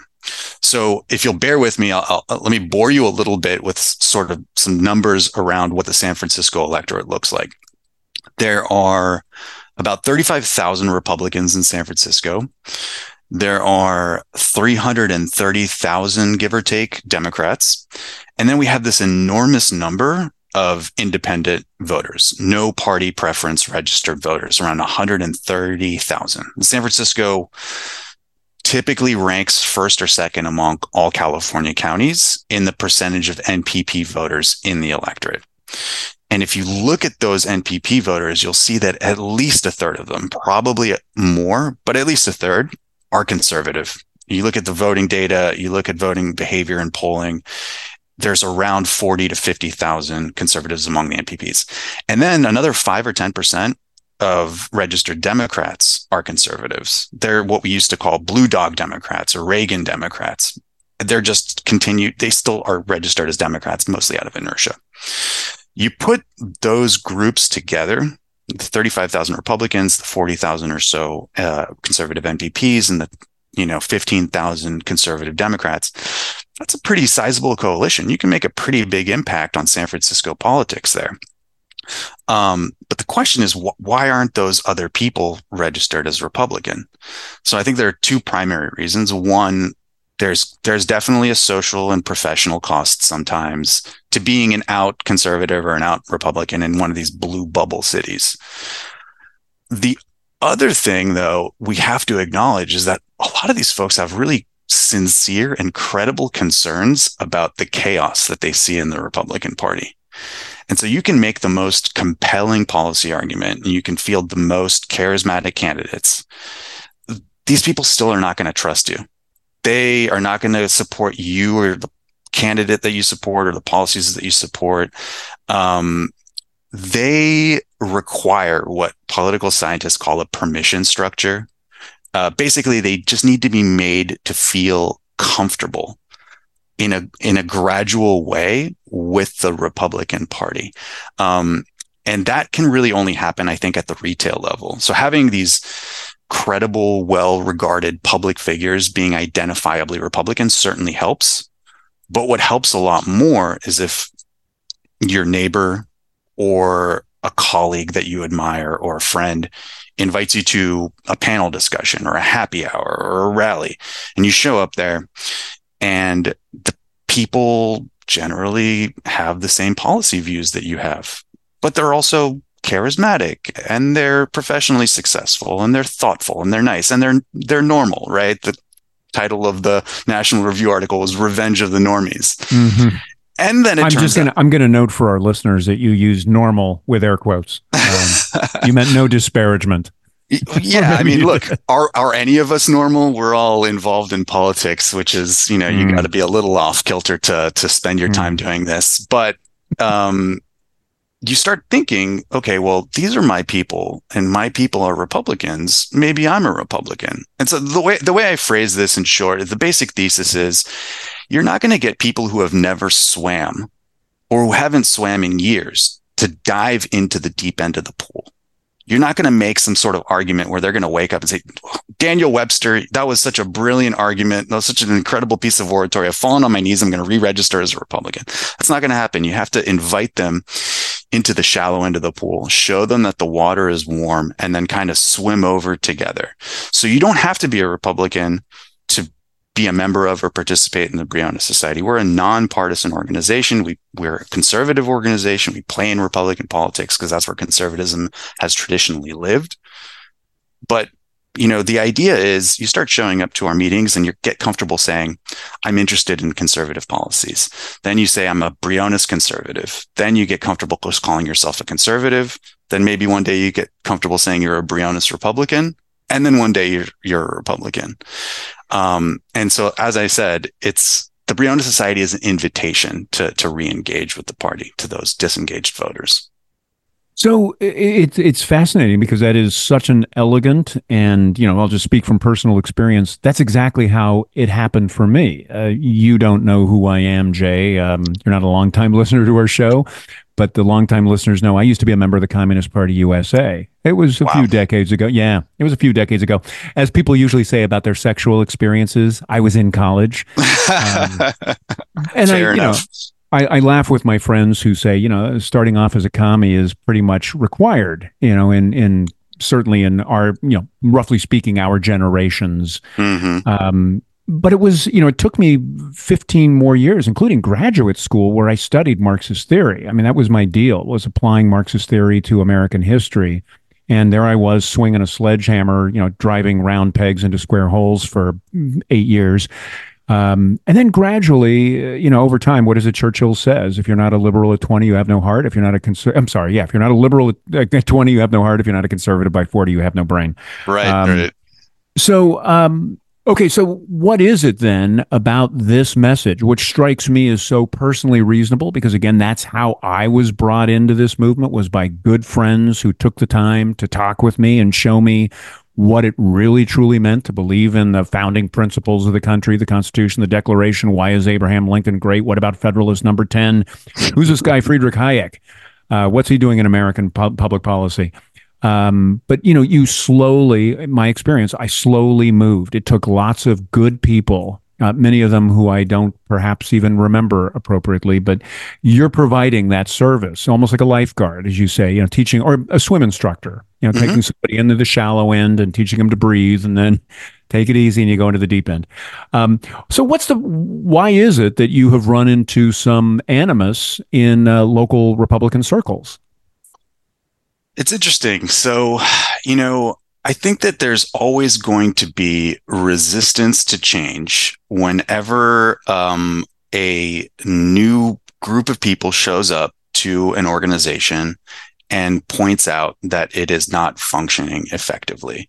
So I started getting involved with the local GOP in 2020, 2021. I had been involved in conservative causes before then. You know, I was active in the Federalist Society, in law school, and college Republicans, and all of that stuff. Um, but around that time is when I think many San Franciscans will say the city started going downhill fast. And it happened before the pandemic started. It ha- really happened in 2019 with the election of Chesa Boudin, who everyone's familiar with at this point, and one of our currently serving supervisors, Dean Preston, who's a Democratic Socialist. Um, I started showing up to these meetings, and what I assumed I would find at the SFGOP is a is an organization that was thoughtful and tailored its message to the electorate that lived in San Francisco. Um, and instead, what we found really was just a lot of dysfunction and a ton of mudslinging and a ton of back and forth between committee members that had absolutely nothing to do with the basic hard, unglamorous work of politics that that county central committees, frankly, are responsible for. Right? These are supposed to be political operatives. They're not supposed to be on stage. They're supposed to be behind the scenes, educating voters and supporting candidates uh, and growing the party. Um, and so, what myself and a few other folks who uh, were on the committee and of like mind decided to do is we were going to establish this separate structure, this Briones Society uh, vehicle to appeal to um, disenfranchised moderates of both parties. But what ended up happening was we sort of became the de facto voice of Republicans in San Francisco because the SFGOP was in such disarray they were not doing any voter education. They were not doing any outreach. All of a sudden, here comes the Briones Society, and we're sending out this weekly digest. Goes out to 15,000 voters every week, and it's telling them what's going on in City Hall and what's going on in their city. All of a sudden, we're doing a podcast where we're interviewing the Republican mayor of San Diego or local activists who are able to speak and inform uh, voters about what's happening with uh, harm reduction or drug policy or homelessness policy. We put out a policy journal right? This is our attempt to be national affairs where we did a deep dive into how do we address the public safety issues in san francisco. And um, we didn't go out and attack the sfgop that wasn't our intent. But i think that some folks in the established power structure saw what we were doing and were like, uh oh, this is essentially a threat to our continued um, status of leadership in the party. Let me uh, just jump in with uh, the story from National Review, and I'll just quote from it. It's a single paragraph. At one point, the San Francisco GOP voted to censure and disassociate itself from the Briones Society for, among other sins, condemning Trump for lying and alleging that he had instigated an attack on the Capitol, for insulating the demonstrators of January 6th, uh, 2021, for urging San Franciscans to get COVID vaccines, for describing Marjorie Taylor Greene as toxic for attempting to move the local party in a leftward direction, and for referring to the U.S. government as a constitutional democracy rather than as a republic. Um, so, uh, without asking you to, di- to dive into each of these, um, uh, what's what is uh, you know the, the head of the party here? I'll just continue. The head of the party, yep. uh, I, I, believe it's John Dennis. Is that right? Mm-hmm. Yeah, John Dennis says of your organization, I've defended them from some of the more conservative elements on our committee. In return for that, they formed another slate to remove all those people who have done all the good work and that have helped to grow the party. So that really seemed to illuminate things much more than the ideological claims about, you know, Mhm. did you do you like Trump or Marjorie Taylor Greene or did you recommend COVID vaccines or not? Um, it's really about respect uh, for the people who, as John Dennis says, have done all the good work and helped this party grow or helped to grow the party. Um, so let's just acknowledge that there's a kind of a natural human impulse there. Somebody's encroaching on my territory. This is mine. I built it, and now you've come in and you've you're squatting on it or hijacking it or whatever. Right. Um, but how do you respond to generally that the the the the the, the ideological claims? Yeah. So, I mean, our slate, the one that we're, currently running a slate of 19 candidates for. And, and let, us Republican point that out. I'm so sorry. Yeah, No, we no. have an ele- we have an election coming up. I should have backed into this a little more elegantly. We have a March 5th election coming up, and that means central committees are up for election. And you guys have your own slate at the Briones Society for the central committee, and that's apparently at odds with uh, folks who are currently uh, managing those seats. Yeah, exactly. Um, so, and I can talk a little bit about why uh, the the slate and are being, you know, being elected or becoming part of the Republican County Central Committee is so important, not just for the GOP, but for San Francisco. Um, but just to respond directly to to the question, that slate is cross ideological. We have folks who are more on the right. We have folks who are more in the center. Um, and we chose that slate for those purposes. The, the difference between our slate and our opponents is exactly as you highlighted. It's really a matter of, um, folks who I think have not really been held accountable for a very, very long time for the decade, two decade long slide in Republican influence in San Francisco, all of a sudden being challenged um, to do something about what's happening in the city. Um, so I think that that's a big part of it. John is a good guy. You know, I I've intentionally tried to avoid getting into uh, a, a mudslinging situation in this race. I think we can win and we should win based just on our track record alone. Um, we, I think, have done more to advance the conservative policy message in San Francisco than our opponents have. Um, and we'll let voters decide based on the facts. Yeah. So you say uh, you've got a track record that you're proud of. Tell us about you know, you, you talked about the outreach. You know, clearly mm-hmm. the retail politics is something that is often missing in Yeah. le- on the left and the right. I mean, you know, I could tell you stories from the left about how many central committees are abandoned to a consultant because they can't find enough volunteers. You know, this typically happens in more rural counties, not San Francisco or LA, perhaps. But, but what is the track record? What what have you done? You've got a journal. You've got these ideas that you're promulgating, a podcast. I mean, you know, most of the work of the Republican Party ought to be about communications and training and recruitment. Yeah. How are you doing on those things? So I'm so glad you mentioned that. So first of all, um, the situation in San Francisco, I think, is similar to what you see elsewhere in California, where voters will get these ballots that are sometimes 10 or 12 or 14 pages long. And that requires a lot of handholding.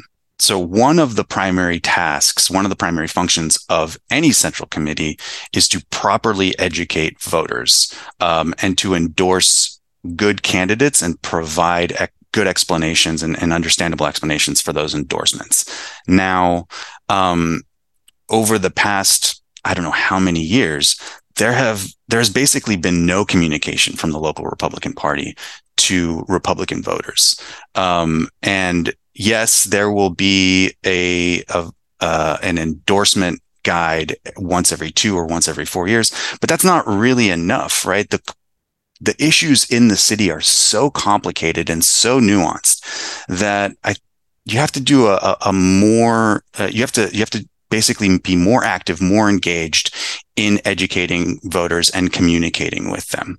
Um, and and one of my favorite examples of this comes from uh, 2019. So in 2019, uh, Dean Preston, the Democratic Socialist supervisor that's still in office, was elected. Uh, there were three other candidates in that race, but for the sake of this example, there were only really two. The last one wasn't really a relevant candidate.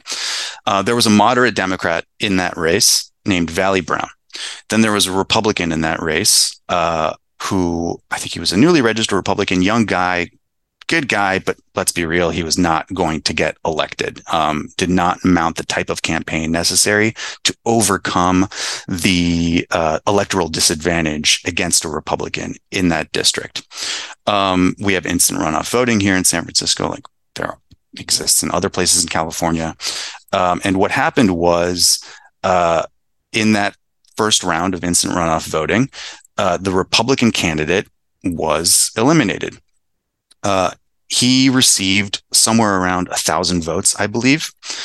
And what happened to those votes? Well, uh, some of those votes, about a third of them, went to the moderate Democrat. Makes sense. You're a Republican. You've been properly educated about the dynamics of this race and who's running.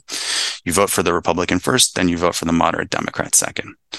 Another third of his votes, though, went to no one. The ballot was exhausted. The people voted just for the Republican and no one else. Okay, I can kind of understand why you might do that.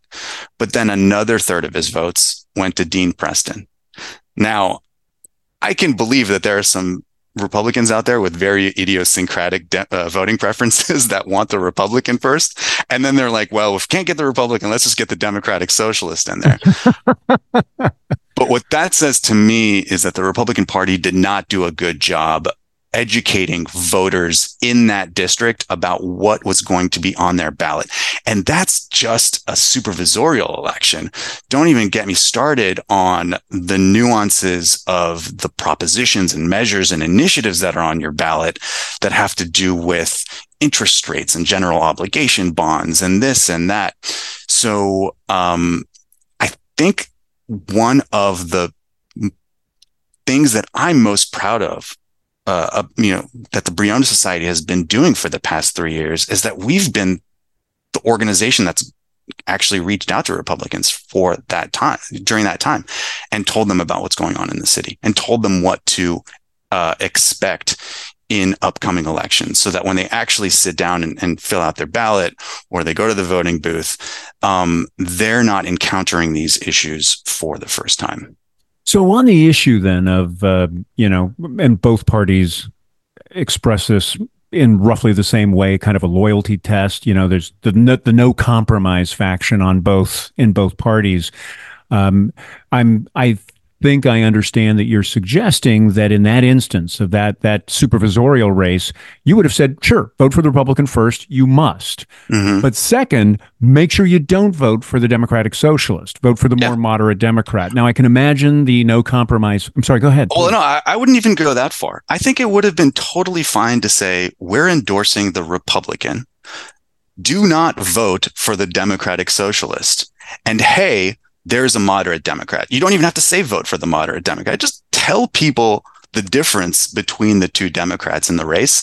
And I think that even if those votes would not have gone to her, they would not have gone to Dean. And that race, I, am sorry, I should have mentioned this earlier. That race was decided by 182 votes. Mm. So if 92, sorry, 90, you know, yeah, 90, 91, 92 Republicans had voted the other way or had just not voted for Dean, that man who has done so much damage to the city over the past five years would not be in office.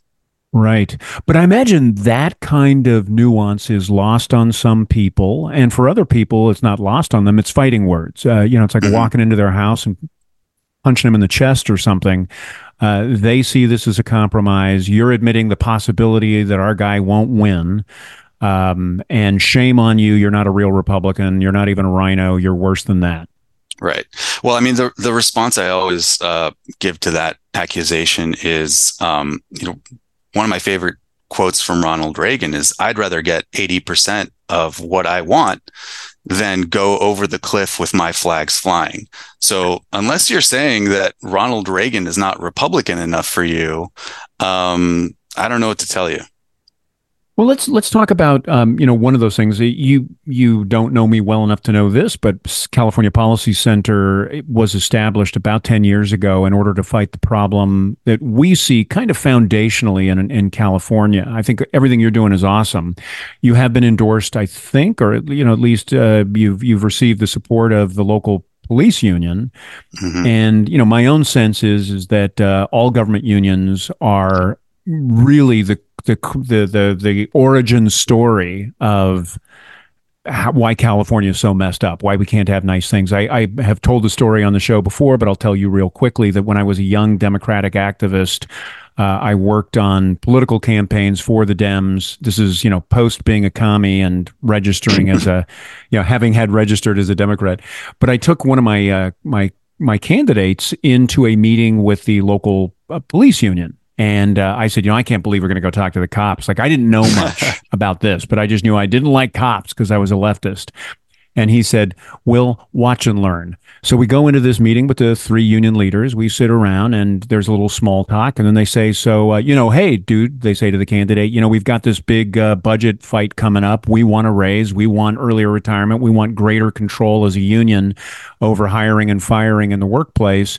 Uh, you cool with all of this? Now, I knew that the budget fight was coming up because the city didn't have the cash to accommodate a hike for police without a, a tax raise. I was okay mm-hmm. with tax raises, but my candidate wasn't, I thought. Um, he said, absolutely, not a problem.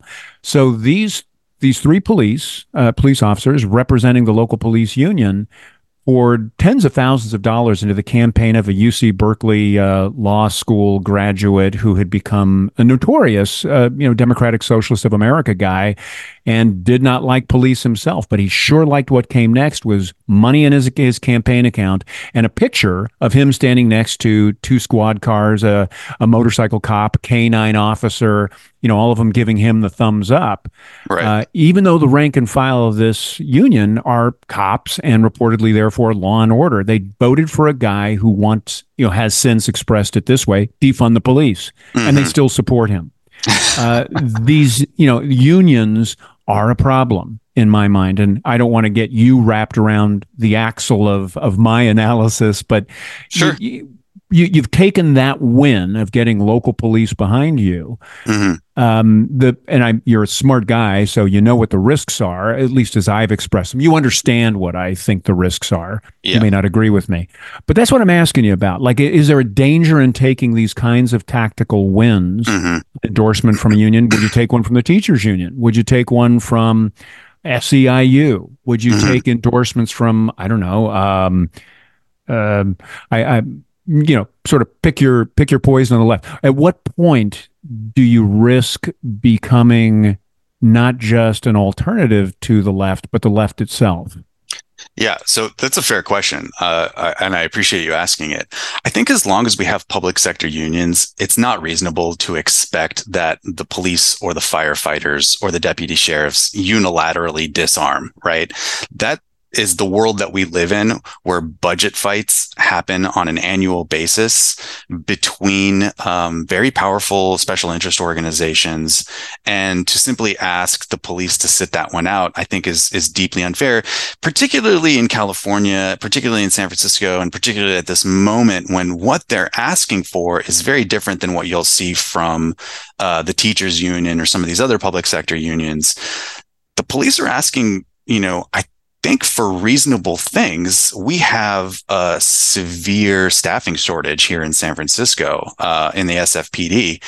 We should have, according to a an independent third party study that was conducted, I believe it four years ago at this point, uh, a little over 2,000 full duty sworn officers on SFPD. We're down to around I think 1400. Mm-hmm. Uh, and that has a material impact on public safety. And actually, we should have many, many more than 2000. One of my favorite, um, uh, pithy sayings, I guess, of, of recent years comes from, I'm going to mangle his name, but it's Alex Tabarrok. And he's a, uh, an academic out of George Mason University. He writes for a great blog, Marginal Revolution. Um, and he, he and uh, a few other co-authors have done a lot of studies. Uh, and the conclusion of those studies is basically um, more police, fewer prisons, less crime. So you can have all of those things that the decarceralist movement wants in terms of let's lock fewer people up if you have more police out on the street. And um, what we do in the United States is the exact opposite of what they do in places like Europe. I, I, I love how um, Democrats and progressives in America have this fantasy uh, uh, picture of of Western Europe that is this ultra progressive paradise. But if you look at police per capita numbers in cities like London or Paris or really anywhere in Europe, they have way more police than we do, and that has uh, a significant deterrent effect on crime. You see a group of police officers out on the street, walking the beat, getting to know people in the neighborhood, and just being visible. That prevents people from committing crime in the first place. And then you end up locking up fewer of them as well. And on top of that, if you are an officer in an understaffed police department and you are running from emergency call from emergency call, you're not going to be able to do all of these sort of community outreach, community policing type things that I think progressives would like to see. You're just worried about, hey, I'm arresting a guy that was holding up a liquor store. I just got a call that somebody's trying to stab his wife. I got to run over there. I don't have time right. to sit and hang out with the liquor store owner and ask him about how business is going. Yeah, no, that's a that's a reasonable argument. I guess I would offer uh, from the multitude of counter examples I've got where police unions have insisted on pay increases that were so budget busting that they were willing to accept fewer police on the street in order to get bigger raises for themselves. I'm thinking particularly of the notorious case of Vallejo City just east of you that goes bankrupt. Gosh, I'm blanking on the year, early 2000s, I believe. And uh, the result, you know, coming out of bankruptcy was that the union did exactly that. They said, yeah, we don't care if we're understaffed. Just make sure we get more cash, earlier retirement, better pension benefits so that we can grab our pensions and move to Idaho and create an armed enclave out there near a lake. Right. Um, you know, I, I, just meet far too many union activists. You know, public safety would be my preference. Like, you know, I get the dangers and in the in the hierarchy of people who you know I would be willing to you know if I were made emperor tomorrow every you know I get to decide only one group gets a union it's going to be cops mm-hmm. um, in part because they literally put their lives on the line uh, I have not met a teachers union activist who put his or her life or their lives on the line ever. Right. Um, and I know they're out there. My mother was a public school teacher. My grandmother was, you know, yeah. um, this is not a knock on teachers. It's just like who's truly at risk, who really needs the public to have their back. It's going to be cops. And that's, that's not a, that's not a license to do anything they want. It's just, it's a respect. Yeah. Well, I'll, I'll admit, you know, I'm uh, a member of a union that fights for the underrepresented and oppressed with the American Bar Association. It's really the lawyers in the United States that have been getting the short end of the stick for for years and years and years. You need so a union, my brother. We we need a union exactly. So, but you know, so we, I think we've established our our priors here on uh, police union endorsements. But I guess the you know the bottom line question is: at what point do you make tactical concession? I'll call that a concession. Like you know, to me, conservatives have generally for the last 40 years opposed government unions. Mm-hmm. Um, and you can see the disparities in economic growth and the malfunction in California. You know, we could talk about uh, AB5, the independent contractor bill, which was pushed by the same unions who are operating in San Francisco, primarily SEIU. Uh, AB 257, that was the fast food bill that has now led to, of course, restaurant closures, employee layoffs. It was supposed to make this a workers' paradise. It has done the opposite. We're seeing right. fewer people employed in that sector. Yes, wages went up for those who survived the first round of layoffs, but there's going to be menu price hikes in the fast mm-hmm. food industry. We've already seen those coming. So who's going to pay the worst for that? Not you or me. It's going to be people who are for whom, you know, the difference of a dollar for a hamburger is a material difference. Yeah. Um, so I look at unions and at what point do you say, you know there's a there's a tactical risk that we really identify and we won't go that far yeah i think you have to just be granular i think you have to look at what that particular union is asking for in terms of public policy um, and that goes for a variety of issues and, and applies in a variety of areas across the board, not just with respect to whether or not you're going to work with this union or that union. Um, we unfortunately are in a uh, place in local, state, national politics where just too much of the red team, blue team mentality has infected the way we think about things and the way we approach problems. And instead, uh, we should be um, looking for places and areas of not so much compromise, because I know that that's become a dirty word, and not just in Republican politics or Democratic politics, but collaboration. You don't have to compromise your principles to realize that, hey, you know what? we differ we differ and we disagree on a lot of things but there are things that we we agree on so why not work together on those things you're a guy who works on billable hours and i've taken you way over a lot of time. Do you have a few more minutes? Yeah sure. Absolutely. Okay i'll make it i'll make it as fast as i can. Um, you you uh, your your bio is really intriguing to me and i you know we we could have started with who you are um, which i think is an interesting story. You say california by choice. Mm-hmm. talk to me about that. Where'd you come from? So I was born in Israel, um, and I uh, was raised primarily in the United States, in Texas and California, but kind of moved around a lot when I was a kid. And so, I think it's like that saying that there's there's no zealot like a convert. When you uh, finally settle down somewhere, when someone like me who's moved around a lot in their in their youth settles down somewhere, they really embrace it. And so that's why I say I'm a Californian by choice. I'm a San Franciscan by choice. God help me, I love this city. It's a great place. I know that um, we are a punching bag for Republicans across the state, across the country, and we've seen better days.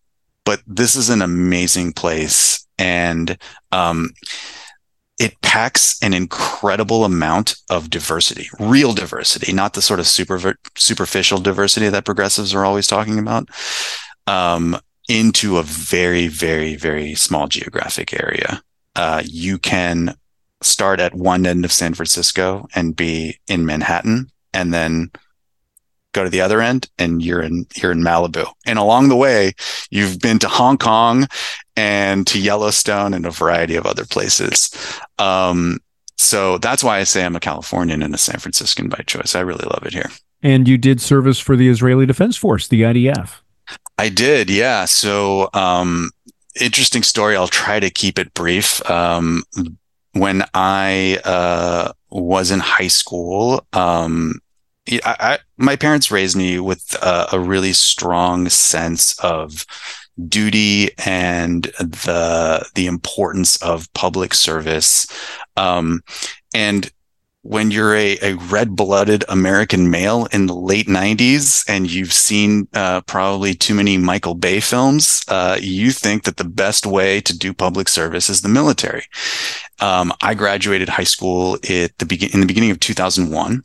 So when I was mm. trying to think of what I wanted to do, um, you know, uh, I started thinking, well, do I want to join the American military and, and spend the next five years of my life you counting paper clips in Louisiana. Yeah, what's what, going to happen? Yeah, what's going to happen for the U.S.? Yeah, what kind of a moron would attack the world's only su- superpower, right? Um, and in, at at the same time, you know, Israel was uh, experiencing the, the the depths and the throes of the Second Intifada, and so there's this long established tradition of people going and, and volunteering um, in in conflict zones uh, for allied uh, armies of allied states and so that's that's what i did I, I landed in israel in august of 2001 to enlist and i still remember turning on the tv in uh, in september uh, in the afternoon it was it was in israel in the afternoon and i thought i was watching um, I thought I was watching like a, a documentary about the mm. 93 World Trade Center bombing. And then I realized that, oh man, things have gone completely,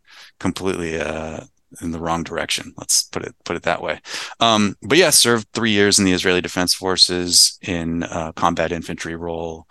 Um, it was a good experience. Uh, I wouldn't trade it for the world. But I'm also very um, thankful and lucky for, um, I guess, the inadvertent choices that I made, and I'll obviously have a lot of gratitude for the many friends that I I had uh, in high school who went on and served in the U.S. military. So, uh, where'd you go to undergrad and law school, and how did you end up in San Francisco? Um, So family moved to the Bay Area in in the late '90s. Uh, when I was in high school, just that's when I started to consider California and the Bay Area home. Went to undergrad at UC Berkeley. Um, this is where I, I, I also mention in my bio sometimes that I'm an, a lawyer by accident. Uh, my original plan was to get a PhD in economics. Um, and these days, if you want to get a PhD in econ from a good program, you basically have to be a math genius, which I mm-hmm. thought I was until I started taking higher level math courses at UC Berkeley. And then you realize, wow, the guy next to me seems to be uh, rotating an object in 13 dimensions in his head maybe I'm not as good at this math thing as I thought I was. So How like many liberal arts majors had that moment? I can be a doctor. I can be an engineer. Yes, I remember those days. Exactly. So, um, like a lot of folks, I think who had that epiphany, I uh, decided to do the next best thing, which is go to law school. Um, but I've had an incredible career. did you go to? Did you go to? Uh, what is it still called? Boalt. No, so I went to Harvard Law School. Um, I've heard of this place, a little school a, in Cambridge. Yeah, yeah, a little school in Cambridge, and had a great experience there as well. A very active conservative community there, um, and it I think was uh, less politicized at the time than it has been uh, become and it has become in the last few years. Um, so still had a, a, a, great experience and was able to find a community of like-minded folks uh, at HLS, uh, many of whom I'm still in touch with. Well, Jay, I, I could talk with you all day. You're an infinitely fascinating guy, and I, I you you say there's you know no no conservative like a convert. Um, you know, conservative in the sense of really endorsing the program of the people you convert to. I feel that way. You know, I was raised in a nice Catholic conservative home. My dad was a, a yellow dog Democrat who, you know, voted for Reagan and voted mostly for Republicans, but, you know, family history. Um, so, uh, and my mother was a, you know, what some people call a country club Republican, very moderate woman, public school teacher. Um, and, you know, I strayed away from that for many, many years, much to their chagrin, but they continued to love me through it. And but you know, when I stumble back into conservative thinking, it's through real philosophy. It's not numbers; it's philosophy. Um, and and I think it's really much more like a returning home for me. Uh, in your case, I you know you don't just I don't know drive around the world, hit Israel and Texas and California, and settle into San Francisco as a conservative. Is were you just raised uh, with conservative principles? Um, did you ever uh, experiment along the way in college? So I wrote an article for our uh, our policy journal uh, expressly about why I am a Republican, why I'm a conservative. It, it's you'll have to bear with me a little bit because obviously we're talking political philosophy here, so we're going to get kind of highfalutin. Um, to me, the essence of American conservatism, as distinct from European conservatism, is that what we are trying to conserve uh, is the set of ideals that motivated the founding, right? Um, and those can be described, for lack of a better term, as classical liberal ideas. But really, what they get at is this natural rights theory that your individual liberties are vested in you and exist outside of and predate the creation of the political community. Um, and that's where I think American conservatives and American progressives differ. There's a long tradition of American progressivism. Um, I think that if you want to learn more about American progressivism, you should read John Rawls or or um, Isaiah Berlin. But really, their their thinking is that individual rights emanate from your participation in the political community. And um, as a result, the questions we should be asking is how do we define those rights in the way that results in human thriving. Conservatives say, no, no, no, no. Conservatives say your rights are yours. You can freely alienate those rights uh, as part of engaging in a social contract to a society. And because of that, um, because of that, uh, government only has the right to do as much as you have uh, consented for it to do. Now, obviously, none of us are expressly consenting to live in a modern society. And this is kind of where I think conservatives and anarchists differ. Conservatives are, are, are, more realistic. They say, okay, well, you don't expressly consent. And so because of that, government should just be circumspect and limited and think through what uh, powers it has.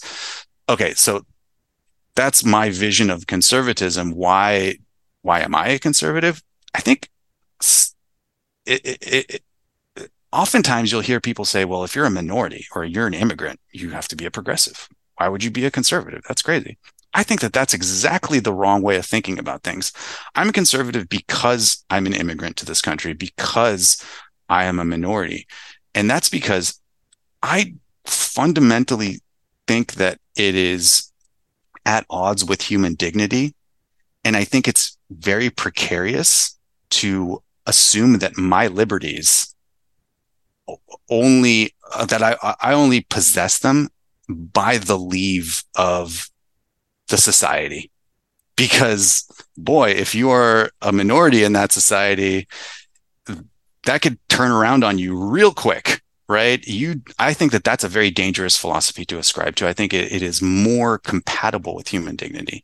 It is more securing of, of minority rights to believe that no your individual rights are vested in you they come from you they come from a higher power however you want to describe it Talk to me uh, real quickly. We'll uh, close out here with some uh, lightning round exit questions. this is not like in the actor studio with uh, what was it, James Lipton, where I've got this set of questions you already know, and I don't ever do this. But um, you're an intriguing guy. Um, do you have like if if a progressive came up to you and said, "Give me, you know, an essay or a book to start with"? You know, I'm a reader, so give me a good book for you that sort of lays out and look you're on the spot here. I'm not going to ask you to hold to this yeah. answer even in an hour. But what what book or books what I what thinkers would you yeah. point somebody toward? And and this is just you, and it you know the listener may vary, but it's somebody who says, yeah, I'm interested in philosophy and I'm interested in ideas, and I don't understand what you know what conservative ideals you're trying to preserve. Where would you where would you point them? Do you suppose? So it would depend on um, how uh, how academic minded I guess this this progressive is, or I guess very very academic minded. I would say read Robert Nozick, right? One of the foremost uh, natural rights slash classical liberal slash libertarian philosophers of the late 20th century. Slightly less academic minded, read Thomas Sowell. Not that Thomas Sowell is less intelligent than Robert Nozick, but he's more accessible. He writes for a yes. more popular audience.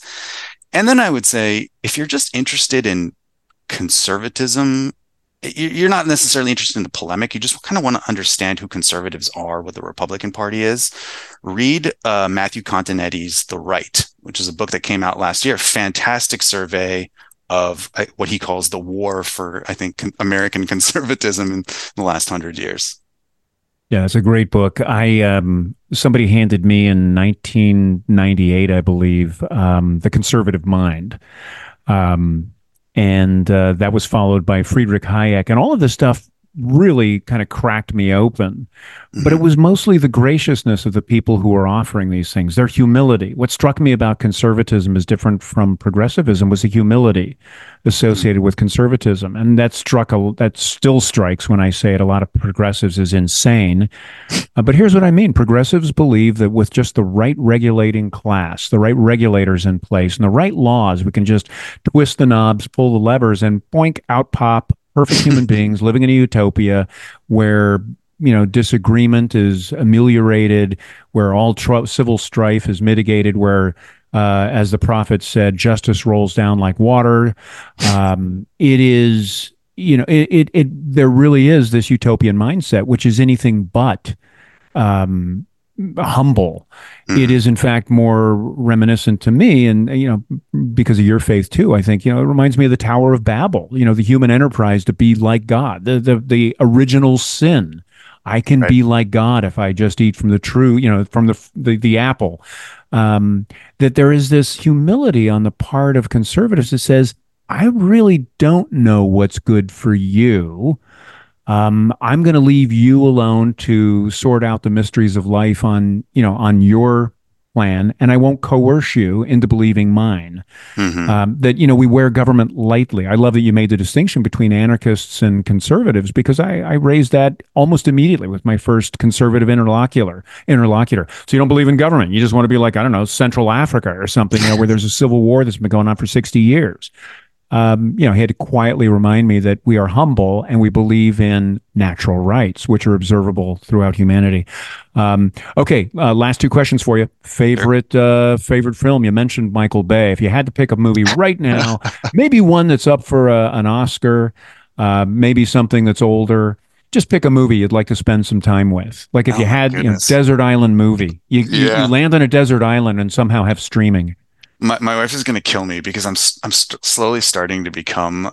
I feel like there are certain films that are associated with men of a certain age. So for my dad's my dad's generation, it was like Glengarry Glen Ross and Shawshank Redemption. And so Mhm. now I'm going to start dating dating myself. So my favorite movie, which I constantly talk about, is Heat, which I think is just Mm. Michael Mann's Heat. It is, I think, this very interesting parable of what it means to be a man. Sorry, I know I'm getting really highfalutin here. Mm. What it means to be a man and the demands that society, modern society, places on men, um, and how people deal with those demands in different ways. And it's just a great, great crime thriller shoot 'em up. That's fantastic. Uh, okay, and uh, music. Talk to me about music. Are you into music? I am into music. Um, And I'll tell you, let me just paraphrase. Let me let me like contextualize the question. One of the Yeah. first early. This is one of the deeply troubling things. Like I came up through uh, punk rock, and so have this deep, still abiding affection for mm, pick one band, Rage Against the Machine. You know, which is a Southern California phenomenon primarily that went global. Um, and I can remember listening in the car to Rage with my kids. I was that kind of dad, still am, and um, thinking, holy cow, the lyrics in this song about the CIA behind being behind the murder of Malcolm X, um, that's just historically inaccurate. You know, if I'm really wedded to truth, I think I have to give these guys up. And it was David Bahnsen, my co-host on the show, who said, "Don't be an idiot. You know, art is art. Rage is great." Uh, David's into hip hop. That's why his his other podcast on National Review, uh, the Capital Record, um, Double Entendre, um, you know, opens with with pretty powerful rap. So, uh, Yeah. talk to me about your musical preferences, if any. eclectic, I guess. Uh, I'm listening to a lot of uh, baby music. We have a little one at home at the Oh, moment. but- congratulations! Thank you. The I'll I'll maybe give um, a recommendation for folks who are uh, like you into punk rock or were into punk rock uh, and live in California, especially Northern California. Um, You're going to say Dead Kennedys. the Dead Kennedys, man. Yes! I mean, come on. These like first off, Jello Biafra, uh, crazy guy, uh, ran against. I think he ran against Gavin Newsom for mayor. He San ran for mayor. and then he ran for governor against against uh, Jerry Brown. And they have two of the greatest, what I think are like conservative punk rock songs of all time: "Holiday in Cambodia." Number one. Put the lie to the you know Maoist communist nonsense that uh, had infected the American left in the 70s and 80s, and California Uber Alles, which is just this two and a half minute trash talk of Jerry Brown, and it's Yes. hilarious. Yeah, Oh, I, I love your thinking. Well chosen, my friend Jay Donde, uh, the one of the founders and the president of the Briones Society in San Francisco. May uh, God smile upon your organization and spread it statewide and then nationally. Um, Jay, thank you so much for coming on the show. thank Will. It was, a- it was a pleasure.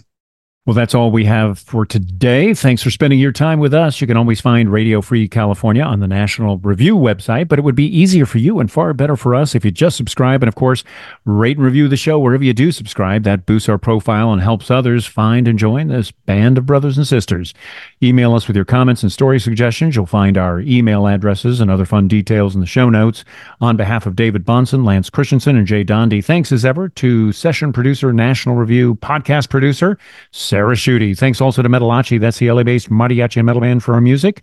La revolución continúa en la semana próxima.